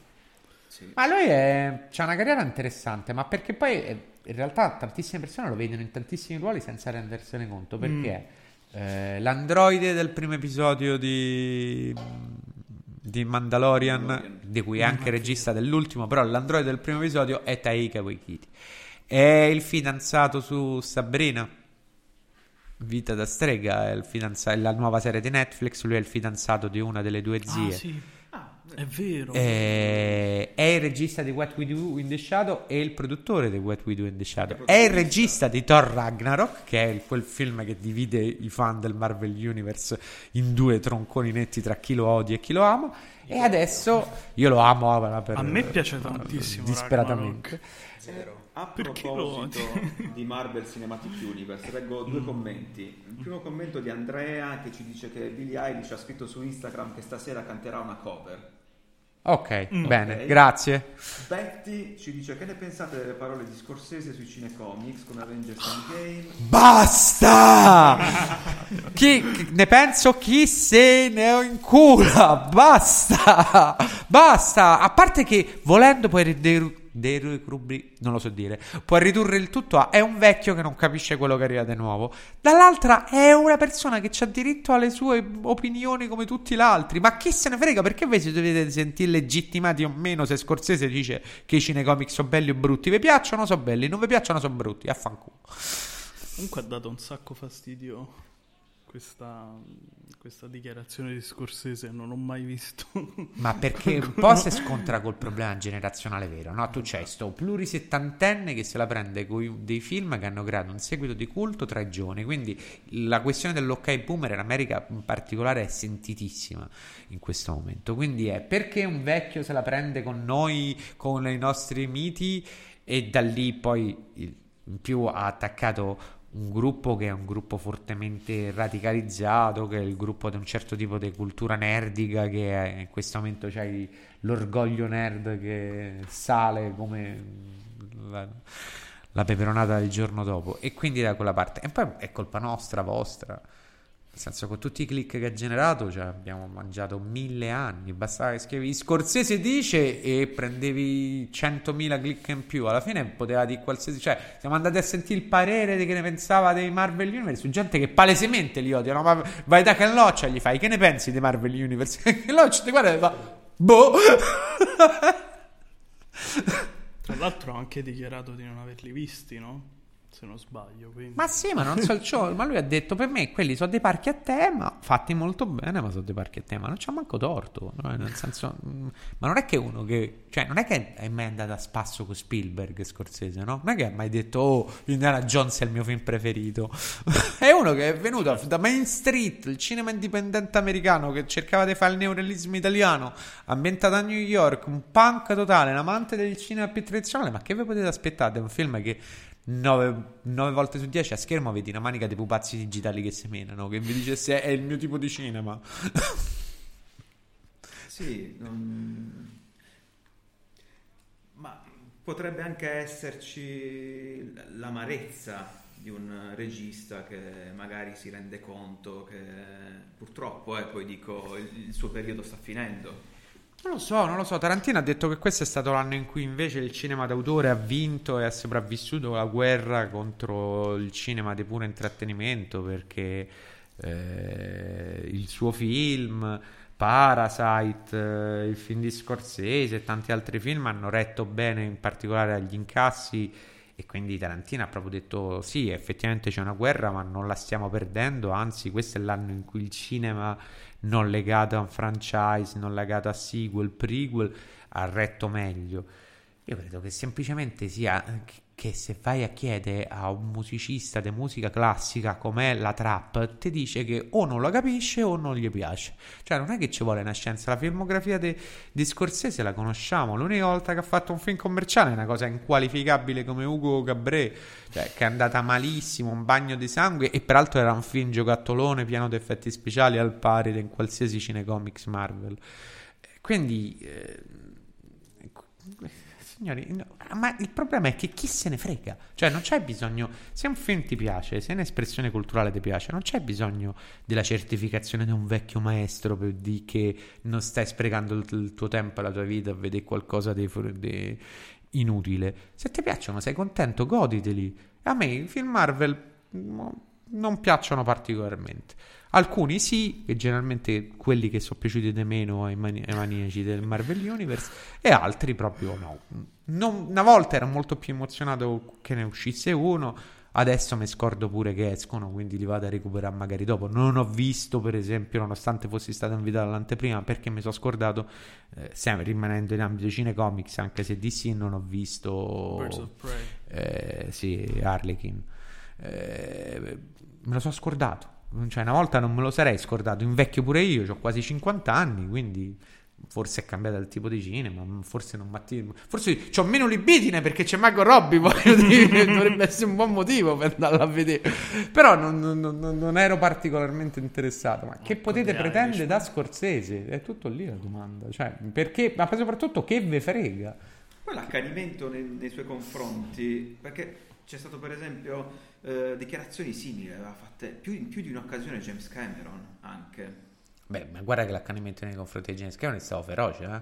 Cioè, la, Però la- è stato abbastanza isolato, cioè Scorsese è andato avanti per tantissimo tempo. ma un po' L'hanno perché... fatto Beh, andare Scorsese ha anche rincarato la dose. Scorsese ha detto: No, no, ho ragione io. Cioè, deve- dovete stare zitti. Quando- Scorsese ci è Cioè, tornato più volte sopra. E poi Scorsese aveva uscito un film, quindi era tutta un'alimentazione. Cameron non c'è uscito. Cameron, eh, la, la polemica 2. è nata quando Avengers ha superato Avatar. eh, Avatar e Cameron ha fatto tanto quando Avatar 2 esce al sala, Avatar 1 torna in sala e quindi lo rifreghiamo e probabilmente c'ha ragione. quindi Anche se tanti dicono Avatar neanche me lo ricordo. Quindi. Avatar lo dovranno reintrodurre, è difficilissimo se sta a prendere una bella sfida, però voglio dire, è l'uomo che ha mandato in sala il film più costoso della storia del cinema col finale in cui il protagonista muore, quindi le sfide, Cameron non è che ne ha prese poche e vinte poche. È una, è una bella sfida, effettivamente, se pensiamo a quello che aspetta James Cameron, che è capitato più volte quando abbiamo fatto le nostre live su, su YouTube, ne abbiamo parlato. È vero quello che hai detto tu, Roberto, che quando mai ha perso una sfida nel, nel corso della sua carriera James Cameron, però è anche vero, e mi tocca riallacciarmi un attimo al... a- per esempio, quello che mi ha stupito nel momento in cui è scattato il caso, chiamiamolo così, caso Scorsese, stata, sono stati commenti di un- un'intera nuova generazione di spettatori che erano inevitabili, che dicevano ma chi è sto vecchio? Ma, che Ma è giusto, sto I vecchio?" va, va bene così, è giusto. Giusto, no? Eh. I giovani non hanno l'obbligo di sapere che c'è stato prima. Poi, se sei molto appassionato del cinema, prendi e scopri chi è. Scopri che ha fatto alcuni film meravigliosi, come no, Eh, anche perché ne ha fatti anche alcuni meno meravigliosi. Eh, però non, cioè, in- diventi vecchio nell'attimo in cui vai a dire giovane, ma che ne sai te eh, di che cos'è la storia del cinema? Ogni, ogni periodo c'ha un'espressione. Io posso dire, magari non so più tanto per la quale, per l'espressione di questo momento di cinema. Il mio cinema sta un po' da un'altra parte. Poi, però, mi salto The Parasite, che è un film nuovo, e quindi eh, non, eh, non è che, che stai lì a elementarti. Ma mm, alla fine. Scorsese è uno che ha detto tutto, ma poi fa ridere perché nell'anno in cui lo stiamo criticando siamo cele- gli stessi che l'hanno criticato attaccato, poi hanno celebrato un film che è in copia e incolla di Scorsese inquadratura per inquadratura, che è il Joker, no? Cioè è la filmografia del Joker spiegata a- ai ragazzini perché le scene sono praticamente riconducibili a due film di, di- di Scorsese fatti e finiti. Una volta che hai visto eh, Re per una notte e Taxi Driver, del Joker non rimane quasi più niente da, da- da poter scorporare. Quindi è, è sempre una questione di... è come adorare i Greta Van Fleet di che non conosci le Zeppelin, è così. Va così, gira il mondo, è il bello di invecchiare. Ancora Bastianic, però non c'ha la chitarra in questo momento. Continua ad esserci Bastianic. An- ancora con la giacca abbottonata. Sì. Che, che- che poi oltretutto, ehm, e qui mi riallaccio al eh, discorso su Todd Phillips, e ripeto, a me Joker è piaciuto come film, mi è Anche a me. piaciuto, eh, non penso però che meriti di vincere come miglior film considerando le altre che ci sono in gara e neanche come miglior regia, ma per la questione che tu hai evidenziato, nonostante lui sia stato bravo, e adesso volevo un attimo eh, trovare la miglior regia che non trovo su questo foglio incredibilmente. Prima colonna in fondo. Prima colonna in fondo, directing, allora abbiamo Irishman, Joker, 1917, c'era una volta Hollywood e Parasite. Guardando Joker ti vengono in mente tanti altri film di Scorsese soprattutto, cioè due. poi. Solo di Scorsese.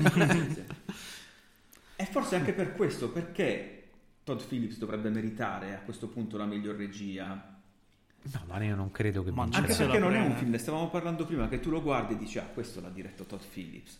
No, ma no, io non credo che vincerà la miglior regia del Joker. Mi sembra proprio improponibile come, come scelta. Penso che debba fare ancora un po' di strada, cioè eh, guadagnarsi ancora di più il- questo ruolo di autore che lui sta già comunque sbandierando apertamente, che è una cosa che mi dà abbastanza fastidio. Ripeto, a me il film è piaciuto, però stavo parlando prima con, con Luigi che faccio eh, sempre un esempio sull'atteggiamento che ha avuto Todd Phillips eh, recentemente nei confronti proprio della sua opera, di quanto si sia preso sul serio. Ricorda me ai tempi del liceo, quando non avevo fatto beatamente un cazzo per cinque anni, poi agli esami di maturità ho studiato e volevo il voto massimo. No, comunque fai un po' di gavetta e guadagnatelo questo ruolo anche da, da- da autore, questo status. Roberto ci ha mandato una domanda molto interessante e...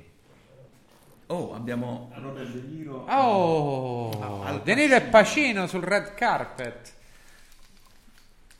Allora, intanto De Niro è vestito molto Al bene. Pacino. Pacino sembra Appena svegliato. un barbone. Appena svegliato è un barbone. Infatti ha rimesso gli occhiali per non far vedere le occhiaie. Ma poi che c'ha un panciotto di velluto? I capelli È strano, sono capelli sconvoltissimo, non, non so. Ah, Salma Hayek. Vabbè, mentre ammiriamo il look di, di Al Pacino, vi leggo la domanda di Roberto. Quale sequenza dei film candidati vi ha colpito particolarmente? Aspetta, colpito- scusami che ero distratto da... Roberto ci chiede quale sequenza dei film candidati, penso come miglior film, vi ha colpito particolarmente. Lui ci dice la sua, mi ha colpito molto quella di Parasite dove la famiglia scappa dalla casa dei ricchi per ritrovarsi... Attenzione che entriamo in eh, area spoiler. È in territorio sp- Eh sì, Dove infatti. scappa dalla casa dei ricchi, appunto. Se... Eh, se io dicessi la mia, che è di Jojo Rabbit, sarebbe Eh, eh, uno cre- spoiler credo sul che film. sia la stessa mia, Mm. ti giuro che pensavo proprio a quella. Ma non parlavamo dei film come... eh, Ah, non Esatto, parlavamo della esatto. regia, parlavamo dei film in generale, perché cambiano i film tra regia e miglior film. Quindi io Sarebbe spoiler dire. Allora, io e Luigi abbiamo, ci, ci- ci siamo proprio capiti con lo sguardo. Esatto. Abbiamo in testa la stessa identica scena di Giorgio Rabbit, che è una scena bellissima, Bellissima. che a me ha, a me ha proprio distrutto il Sì. cuore quando l'ho vista. E penso Mi ha fatto male, sì. C'è stato un cambio eh, di tono proprio Sì, dalla commedia. E tra l'altro a livello, a livello di regia te l'aveva Bellissimo, telefonata. sì, quella- Ma la roba delle scarpe. dall'inizio. Ah, la fiera delle banalità! però è vero, però è vero, è stata una scena veramente bella. No, no, no, non approvo. Sono una persona emotiva. Non lo so, forse tra, tra prendendo in esame i film come miglior regia e i film come miglior film, che però in questo momento non ho sotto l'occhio, quindi probabilmente mi sto scordando qualcosa. Eh, Beh, in realtà ne ho un'altra anche. Peraltro dei miglior film dobbiamo- non abbiamo parlato di alcuni perché c'è anche un film bellissimo che non può vincere che è Ford vs Ferrari. Sì. Posso dire se la mia. Vai, vai. Cioè, Poi dico l'altra mia. C'è un momento in 1917, lo so che io torno sempre là, però io tifo per questo film. È un momento ambientato in eh, notturna, in, eh, in mezzo a delle rovine. Quella con i flare. La, la fuga, sì, quella Ed diciamo prima. è un momento che ho trovato di una potenza in- incredibile, quella fuga notturna tra le macerie, come, come luce, come fotografia, come scenografia, mi ha dato delle sensazioni Molto bella, è, è veramente molto potente anche il momento in cui è meno realistico il tutto, no? poi con la Sì, fotografia. beh, de- eh, era molto King. teatrale tutto quanto, però era, era potentissimo. Io, nel momento che ho letto quella domanda, la domanda di Roberto, mi è venuto in mente quel...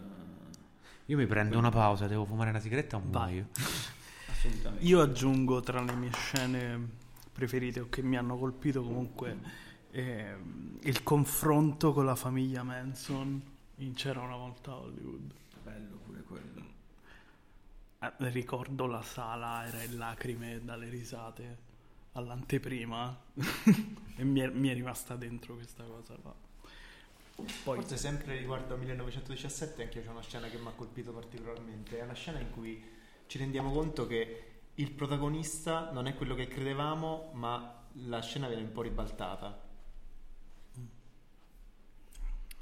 Beh, Non possiamo dire altro Sì, per, infatti, non- per non svariati spoiler. C'è Sam Intanto Mendes, c'è Sam Mendes sul, sul red carpet. sul red carpet eh, che praticamente ha già la statuetta in mano, almeno ha l'atteggiamento di chi sa di aver già vinto. E Filippo gliel'ha bruciata. Sì, effettivamente se non lo vince vuol dire che porta ufficialmente sfiga. Secondo me stiamo... Anche Bon Joon-ho è molto quotato come vittoria miglior regia, eh. Ce l'ho proprio al secondo posto. Comunque secondo me stiamo portando sfiga. Vincerà Antonio Banderas come miglior attore. un grandissimo colpo di scena questo. questo vincerà caso. Todd Phillips come regista. Ma devo dire che quest'anno, fra quasi tutte le nomination in tutte le categorie, non c'è praticamente nessuno, a parte Adam Driver, che se vincesse mi darebbe fastidio. Non c'è, non c'è diciamo, nessuna vittoria che mi, che mi farebbe urlare allo scandalo, ecco, quest'anno. No, quest'anno sono sembrano veramente lisci, non, non c'è a parte forse No, no, però dico, non c'è proprio nessun candidato né fra i migliori, Panther, film, migliori... ecco, volevamo forse quasi dire questo, non c'è un Black Panther. Però non c'è nessun candidato che se alla fine arrivasse ad ottenere la statuetta anche in modo inaspettato mi farebbe un po' storcere il naso. Quest'anno È vero, siamo, sono- siamo già contenti così. Vero, sono tutti film validi, sono tutte nomination valide. forse Banderas, se devo essere sincero. Povero No, Banderas. ma io non gli voglio male Banderas, gli voglio tantissimo bene, però Povero eh, Banderas. vedo nella, nella rosa dei candidati. Uh, c'è Regina King che io adoro. Vedo nella rosa dei candidati nomi che si potrebbero meritare molto più di lui la, la statuetta. Io con- Quello sì, senza dubbi. Oh, è arrivato anche Rami Malek, che ha vinto l'anno scorso. Ma vedo comunque tutti molto sobri quest'anno sul Red Carpet. Di solito vediamo dei costumi che ecco, fanno presagire comunque la vicinanza di carnevale, invece quest'anno no. Quest'anno sono tutti molto sobri, molto tranquilli, molto... Attendiamo Molto con molto buon ansia gusto, il, vediamo. il vestito che ci sorprenderà. Ci chiedono di eh, Le Mans, Ford vs Ferrari. Betty dice parlando di Ford vs Ferrari che non vincerà neanche secondo me se non un premio secondario. Cosa ne pensate della performance di Christian Bale? Guarda, io prima voglio fare un attimino una premessa non avendo visto il film, però come dicevo prima, non solo non ho visto il film, ma non ne ho neanche sentito quasi mai parlare in giro. Cioè, sembra che sia un bel film, ma non, non lo so. Non sono riuscito a cogliere da- né da colleghi né da amici, non so, delle particolari eh, recensioni, perché non, non lo so, è proprio passato molto molto in sordina questo film. Beh, il film in Italia non poteva essere premiato perché racconta di una sconfitta della Ferrari. Partiamo da quello. Parliamo di una sfida in cui il cattivo è la Ferrari. Perché i più grossi, i più cattivi, anche quelli non propriamente corretti, che è una storia vera peraltro, è tutta un- un- una delle più grandi storie dell'automobilismo.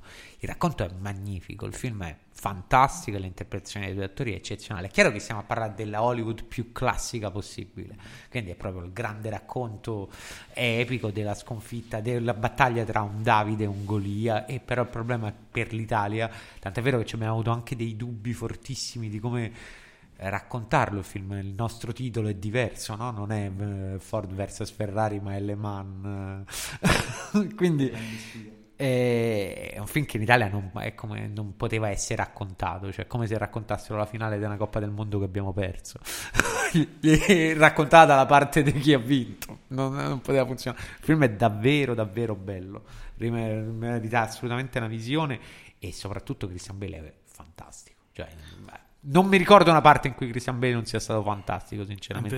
Dall'impero del sole in cui era il bambino più triste del mondo a, a oggi non l'ho mai visto in una brutta parte. Eh, era bravo pure nei film piccoli, come che ne so, non so se vi ricordate Equilibrium, dove lui ancora non era una star, era comunque meraviglioso. Sempre stato bravo, ha sempre Sì, dato sì, sì. tutto Anche uno splendido stesso. Patrick Bateman su eh, American Psycho. Ah. Fa un'interpretazione incredibile su The Mangler dove perde una roba come 30 kg, era uno scheletro umano insomma, a schermo, ma lui è proprio un Ma attore. anche banalmente in The Dark Knight in generale. Eh, sì, sì, sì, ma è proprio un attorone fantastico. Quindi per rispondere alla domanda non posso che pensarne che bene dell'interpretazione di Christian Bale. Comunque anche gli utenti che stanno commentando hanno notato la poca pubblicità al film. Ma sì, ma in Italia era, era un film assolutamente kamikaze. Cioè, vai a fare un film in Italia che dice. È come. Che, che- che dice che la Ferrari è la cattiva e che, che alla fine non vincono, non ci celebrano. non- eh, Enzo Ferrari ne esce in maniera abbastanza oscura. No, non poteva proprio. Cioè, non- credo che la stessa Ferrari non abbia proprio. Fatto capi- fa- abbia fatto capire abbastanza con chiarezza che avrebbe preferito quel film. Hanno pagato per non far fare pubblicità al film, forse. Però se non l'hai visto recuperalo perché è davvero bello. Parliamo un attimo di colonna sonora, visto che non abbiamo parlato affatto.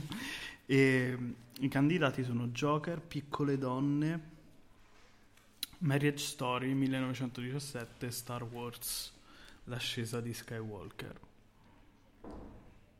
Che mi dite? Forse Joker qui è una possibilità. Io invece ti dico che secondo me vince Star Wars. Mm. Perché.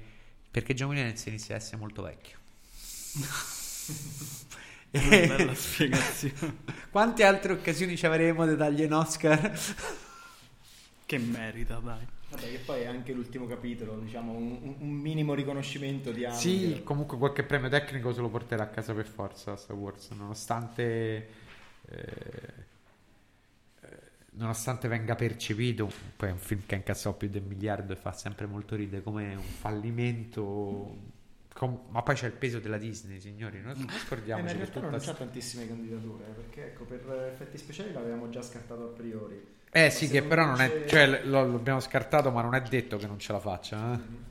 Se non vince come colonna sonora c'è soltanto montaggio sonoro, poi basta. Montaggio sonoro, non c'è neanche il montaggio?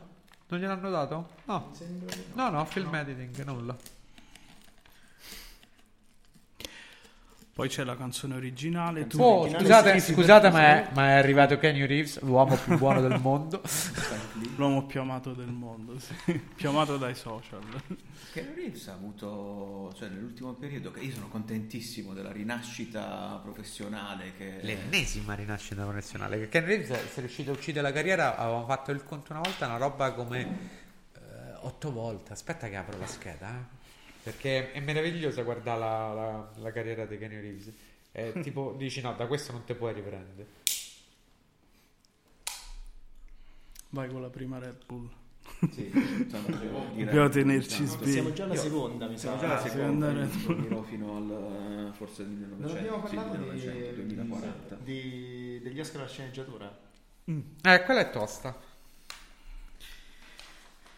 Allora, Originale dici o... Prima volevo passare a quella adattata perché, ecco, forse quella è l'unica categoria in cui Jojo Rabbit lo vedo, Spero di sì. lo vedo non dico favorito, però ecco. No, io lo- secondo me quello lo vince più- sicuro. lo È spero. proprio il premio che gli danno di, conten- contentino, ma è- quello sono abbastanza convinto. Anche se mh, Piccole Donne ha avuto veramente Quella donne molto... purtroppo non l'ho ancora visto. Definire quella del Joker una screen, una screen sceneggiatura non, non originale è un po' una cosa ridicola perché a che opera ti sei rifatto? A quella alle origini del Batman? Dai, siamo seri. No, io sono abbastanza convinto di Jojo Rabbit. The Irishman. eh, Però è vero, anche piccole donne forse. Cioè, ne parlano tutti benissimo come Piccole donne adattamento. anche sul fatto Mm. che forse è l'unico film eh, eh, importante con una regista donna che è Vero. candidato, quindi qualcosa anche a piccole donne forse andrà. Ma sarebbe un Oscar tra virgolette Politico. politico, Come- perché come- c'è stato anche Tanto ormai cioè, lo c'è stata No, però abbiamo detto che non saranno Oscar politici. detto che so. po- forse che Forse bisogna non vedere. saranno Bisogna vedere. politici. politici o anche no, però c'è stato, si è sollevato un po' il polverone per- perché non, non hanno dato la, la candidatura alla Gerwig. È vero, questo sì. Beh, eh, si è sopravvivato però il polverone che non ci stanno registi donne Sì. in questi Oscar dopo tanti anni. Invece original screenplay, io punto tutto su un outsider che è Knife Out. A me piacerebbe Bellissimo tanto, Knives Out. però io vedo come sicuro Tarantino. Sì, anche Però mi piacerebbe tanto essere smentito con uh, Knives Out. È stato bellissimo. Eh, lì è sempre una questione di equilibri. Se gli danno miglior film, forse possono permettersi da la sceneggiatura originale a qualcun altro. Storia del matrimonio, quindi lo vedete sicuramente No, no. secondo me no. Mm, O la vedo Once Upon a. Time in Hollywood. Ma secondo me non- Netflix si, si porta a casa un pugno di mosche Sì, questo Oscar. se ne va abbastanza a mani vuote. Anche perché è stata troppo celebrata da altre parti.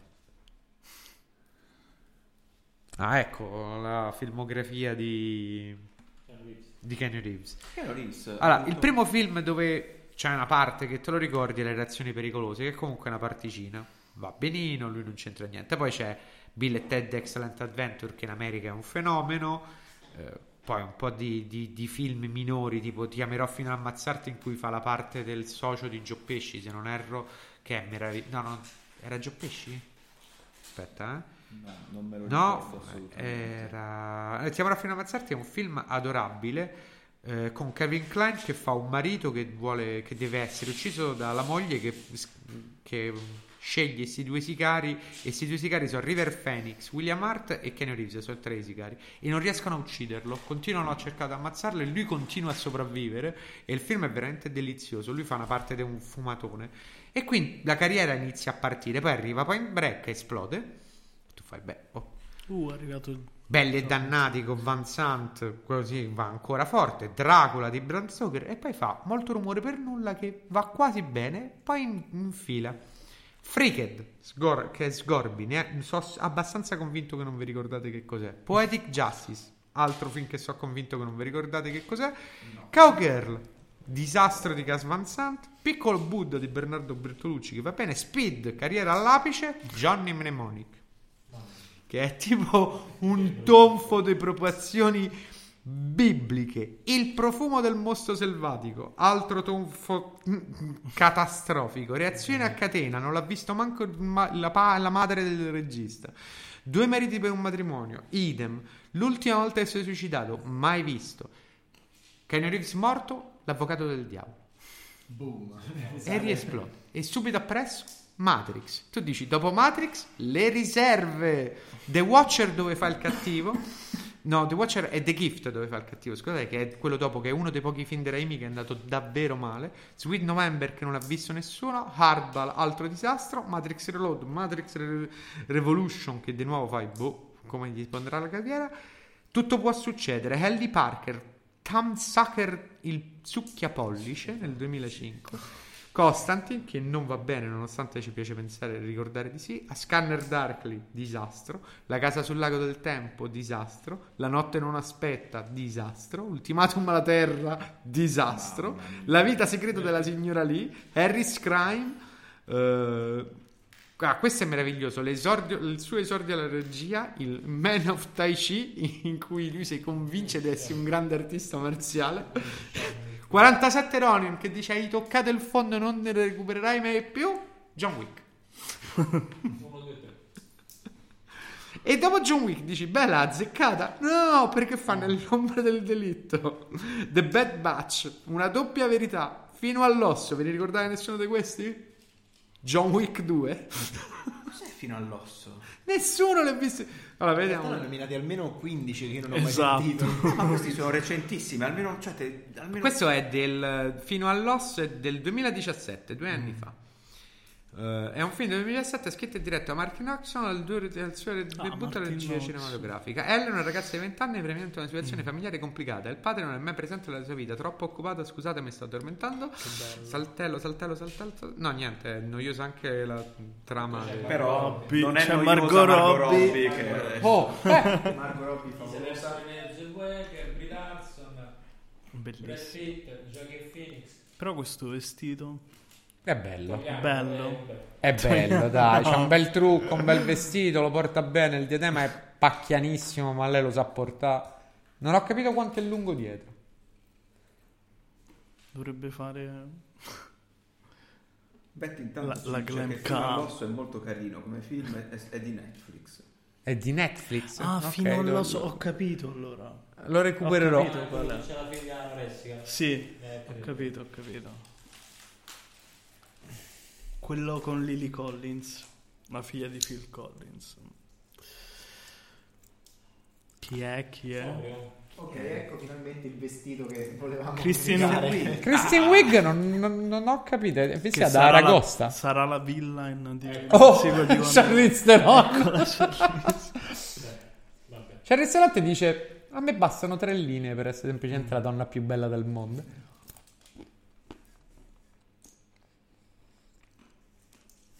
Meraviglia, Marco.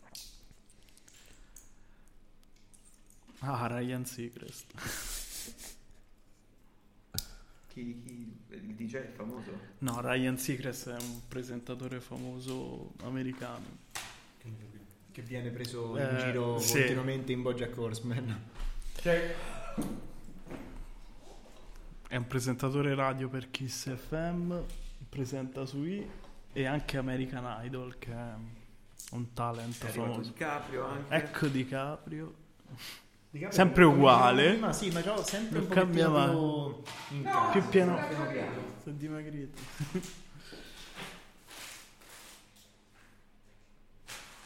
Sentiamo cosa.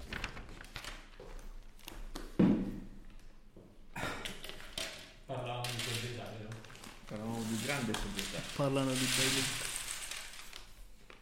Come l'ha detto? René Zellweger.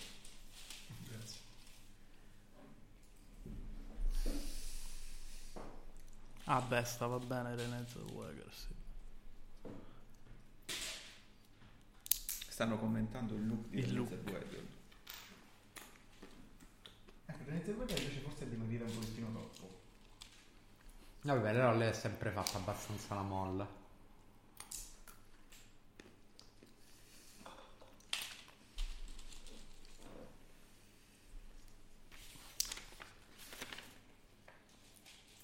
Stanno dicendo la stessa osservazione, sì, un po' magra, un po' magra, dimagrita. Ci sono categorie che rimangono, io non ho visto...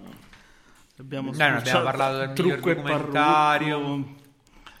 Della miglior- del miglior montaggio. Che io darei Ah, a film editing. Ford vs Ferrari. Ford vs Ferrari, The Irishman, Jojo Rabbit, Joker e Parasite sono le nomination per il miglior montaggio. Vorrei rivedere le quotazioni un attimo per il miglior montaggio. Ah, poi costumi forse li darei a Piccole Donne o Jojo Rabbit. Costumi, chi è candidato? The Irishman, Jojo Rabbit, Joker, Piccole Donne Once Upon a Time in Hollywood. Chi ha vinto l'anno scorso Mm. Mi sembra che, vince, che vinse Black Panther, no? Eh, Mm, sì, sì, Black Panther. anche perché ogni tanto tendono a considerare il look che è diventato iconico. E qua ovviamente Quindi parliamo Joker. del- E io stavo pensando a Joker. Che sarebbe No. una cosa per certi versi inaspettata. Mm, Oddio, non aspettava, ma neanche tantissimo. Per i migliori costumi, Joker.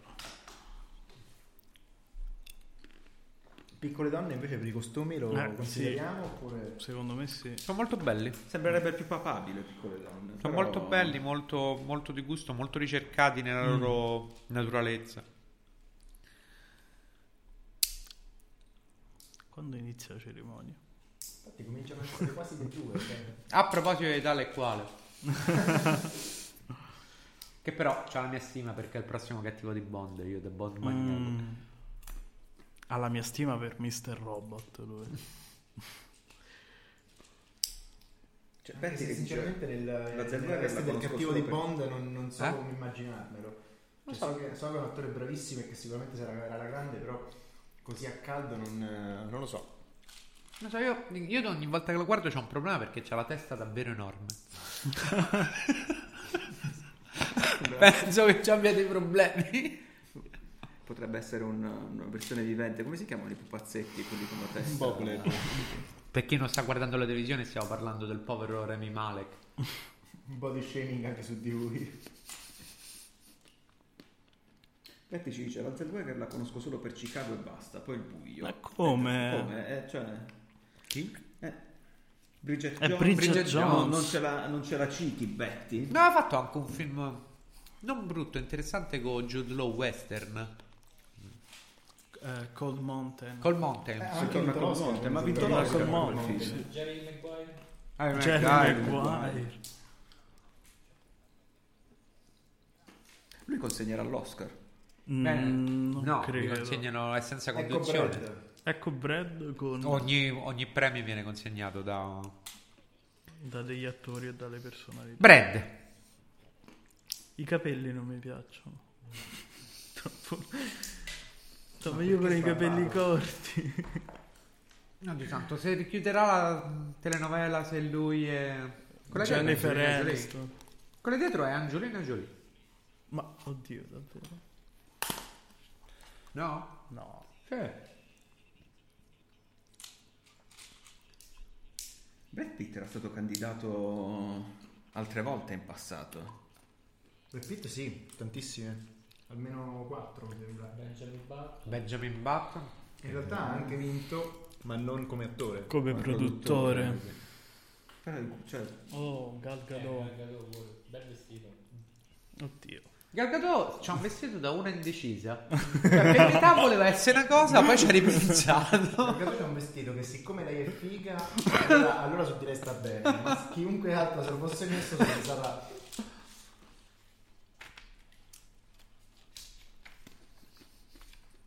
Però anche Brad sta vivendo un periodo di rinascita. Vabbè, ma Brad non è mai... Vabbè, non è mai non è mai tramontato. voluto, eh, tramontato. allora è stato candidato per l'esercito delle 12 scimmie come attore non protagonista, Benjamin Button, l'arte di vincere, produttore per l'arte di vincere, Ecco, parlavamo della vicina di Schiavo. Ecco. L'aveva avuta anche per la grande scommessa, non me lo ricordavo minimamente questo.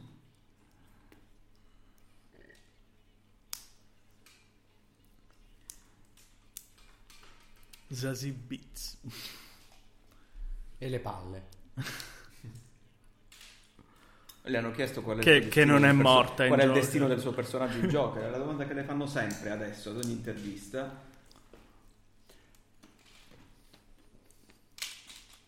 Comunque abbiamo spulciato tutte le categorie, credo. Anche perché adesso penso che ci siamo. Debba Continuo iniziare la cerimonia. a chi, si sta, chi ci sta seguendo in questo momento che potete commentare sia nella chat di Spreaker che lasciando, mandandoci un messaggio su WhatsApp al 351 518 7632. Fateci sapere anche per quale film ti fate, quali sono i vostri preferiti, quale non... Per esempio c'è un film che non volete assolutamente che vinca, fatecelo sapere, mandateci un messaggio. Eccolo Di di Caprio, Caprio. di Caprio sul red carpet. Sentiamo. No, guarda che è dimagrito. Mm. Però che- formissimo. c'ha comunque la faccia di chi non ci crede per niente. Ormai Tra l'altro vinto. è nata una super bromance tra lui e Brad Pitt. Ormai ad Sfogano ogni award show. Sono sì. quasi più scippati che lui Sì. e Aniston. Io poi stavo, mi stavo informando su... Non so se avete mai sentito parlare della swag bag. Della cosa? Le, le- le borse che danno agli Oscar. no. Praticamente per chi viene candidato come miglior attore, miglior attrice e miglior regia, i- tutti i candidati ricevono queste borse regalo, il cui valore ruota attorno ai 100.000 dollari. Che a un certo punto mi sa che non te ne frega più, più niente di vincere l'Oscar perché già fatto Eh, il jackpot con, con queste cose. Ma cosa, c'è so, de- tipo- cosa c'è dentro? Lo sappiamo? allora, abbiamo cose tipo una seduta di personal training con il trainer delle celebrità che non so, Alexis Seletsky, che non so, gioielli vari, così, se vuoi un gioiello così, hai bisogno di un gioiello, lo so, in questa swag bag, Ecco un soggiorno per otto persone in un faro sull'isola di La Palma nelle Canarie, così. Un soggiorno di 5 notti in un hotel delle Hawaii, un kimono in seta, cosmetici e profumi vari. E tutto così, cioè, perché Beh, però secondo me loro vogliono di più l'Oscar. Ho questa sensazione. Ma non lo so, ogni anno, ogni anno che DiCaprio veniva nominato e non vinceva mai, noi stavamo sempre pensando alla sua frustrazione, ma non lo so se veramente... Uh, guarda che c'è.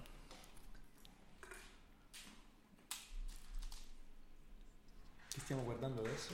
Eh, loro- eh, lui è uno dei protagonisti di Riverdale, mi dispiace dirvi questa cosa.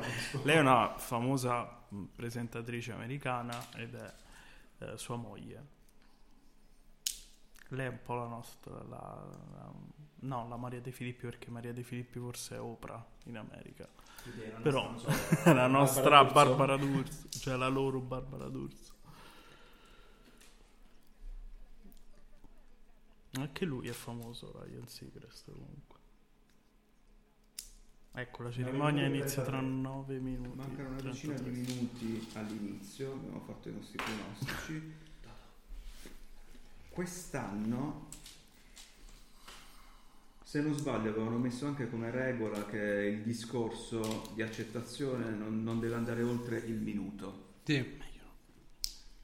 L'anno scorso fu abbastanza breve come, come cerimonia, per il fatto che non c'era un presentatore, non c'era nessuna personalità. Sì, doveva- snellita Sì, parecchio. infatti scorse via meglio che altri anni.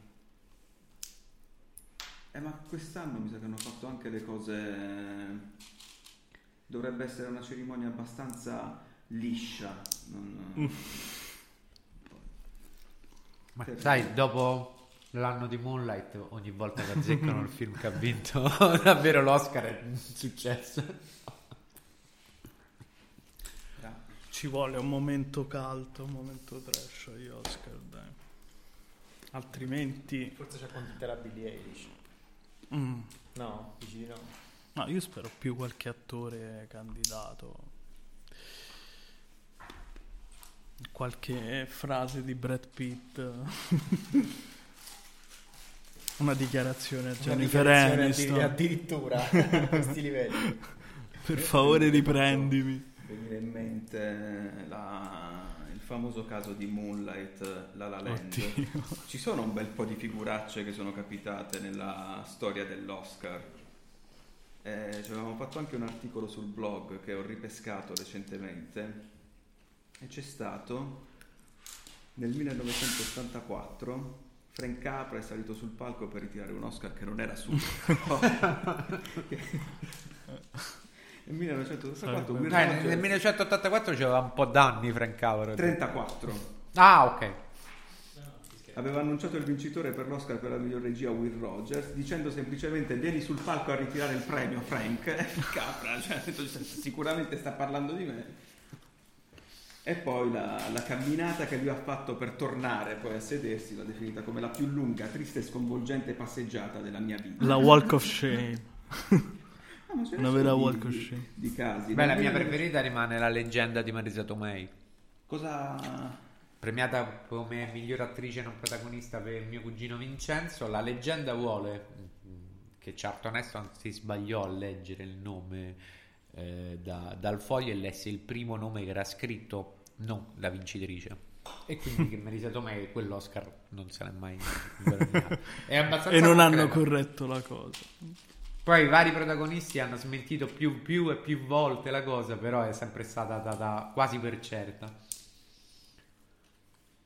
sto leggendo per Sa esempio- mai.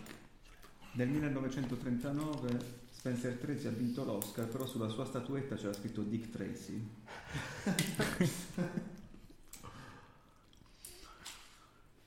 Intanto c'è Salma Hayek che parla.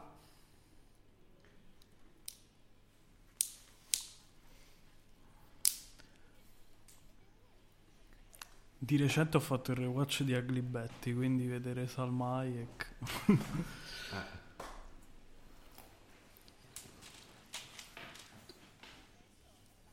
Salma Hayek che diventa famosa con Rodriguez e Banderas peraltro. E stavamo parlando di discorsi che a quanto pare discorsi di accettazione che dureranno un minuto. Speriamo. Nel 1900 Scusate, c'è Charlize Ah, cavolo. È tipo alta 200 metri. No, anch'io ho pensato la stessa cosa, quanto è alta? È? Madonna santa. Peraltro pare che... Vabbè, lui è basso, eh, calcolate. Però lei sì che è altissima. No, lei è fuori scala, semplicemente fuori scala. Vorrei vedere lei vicino a Laura Dern e capire come...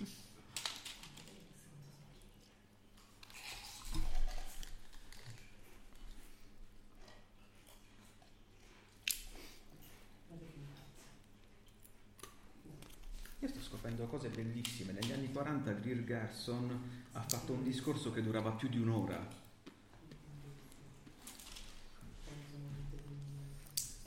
Comunque sta terminando la preview. Sta per iniziare la cerimonia. Ci siamo, eh, lo spettacolo inizia tra poco.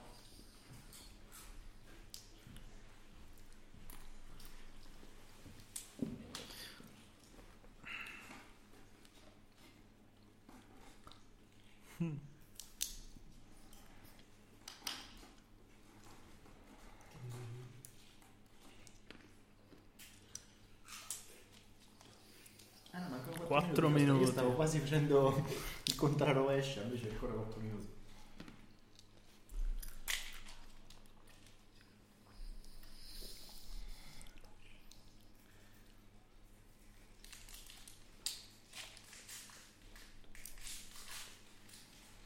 Ah, ok, volevamo informarvi di una cosa un pochino tecnica che ehm, adesso in questo momento Sì, io lo eh, ripartiamo con la live. Adesso abbiamo commentato la preview degli Oscar. Eh, vi diamo un altro link perché purtroppo abbiamo un limite eh, di orario. Vi diamo un altro link, commenteremo gli Oscar, eh, la cerimonia eh, lì. Quindi eh, seguite i nostri social e mm, ci sentiamo tra pochissimo. Il tempo di fare Il refresh tempo di fare refresh. Streaming. Esatto, a dopo. With the Lucky Land slots, you can get lucky just about anywhere. This is your captain speaking. Uh, we've got clear runway and the weather's fine, but we're just going to circle up here a while and uh, get lucky. No, no, nothing like that. It's just these cash prizes add up quick. So I suggest you sit back, keep your tray table upright, and start getting lucky. Play for free at LuckyLandSlots.com. Are you feeling lucky? No purchase necessary. Void where prohibited by law. 18 plus terms and conditions apply. See website for details.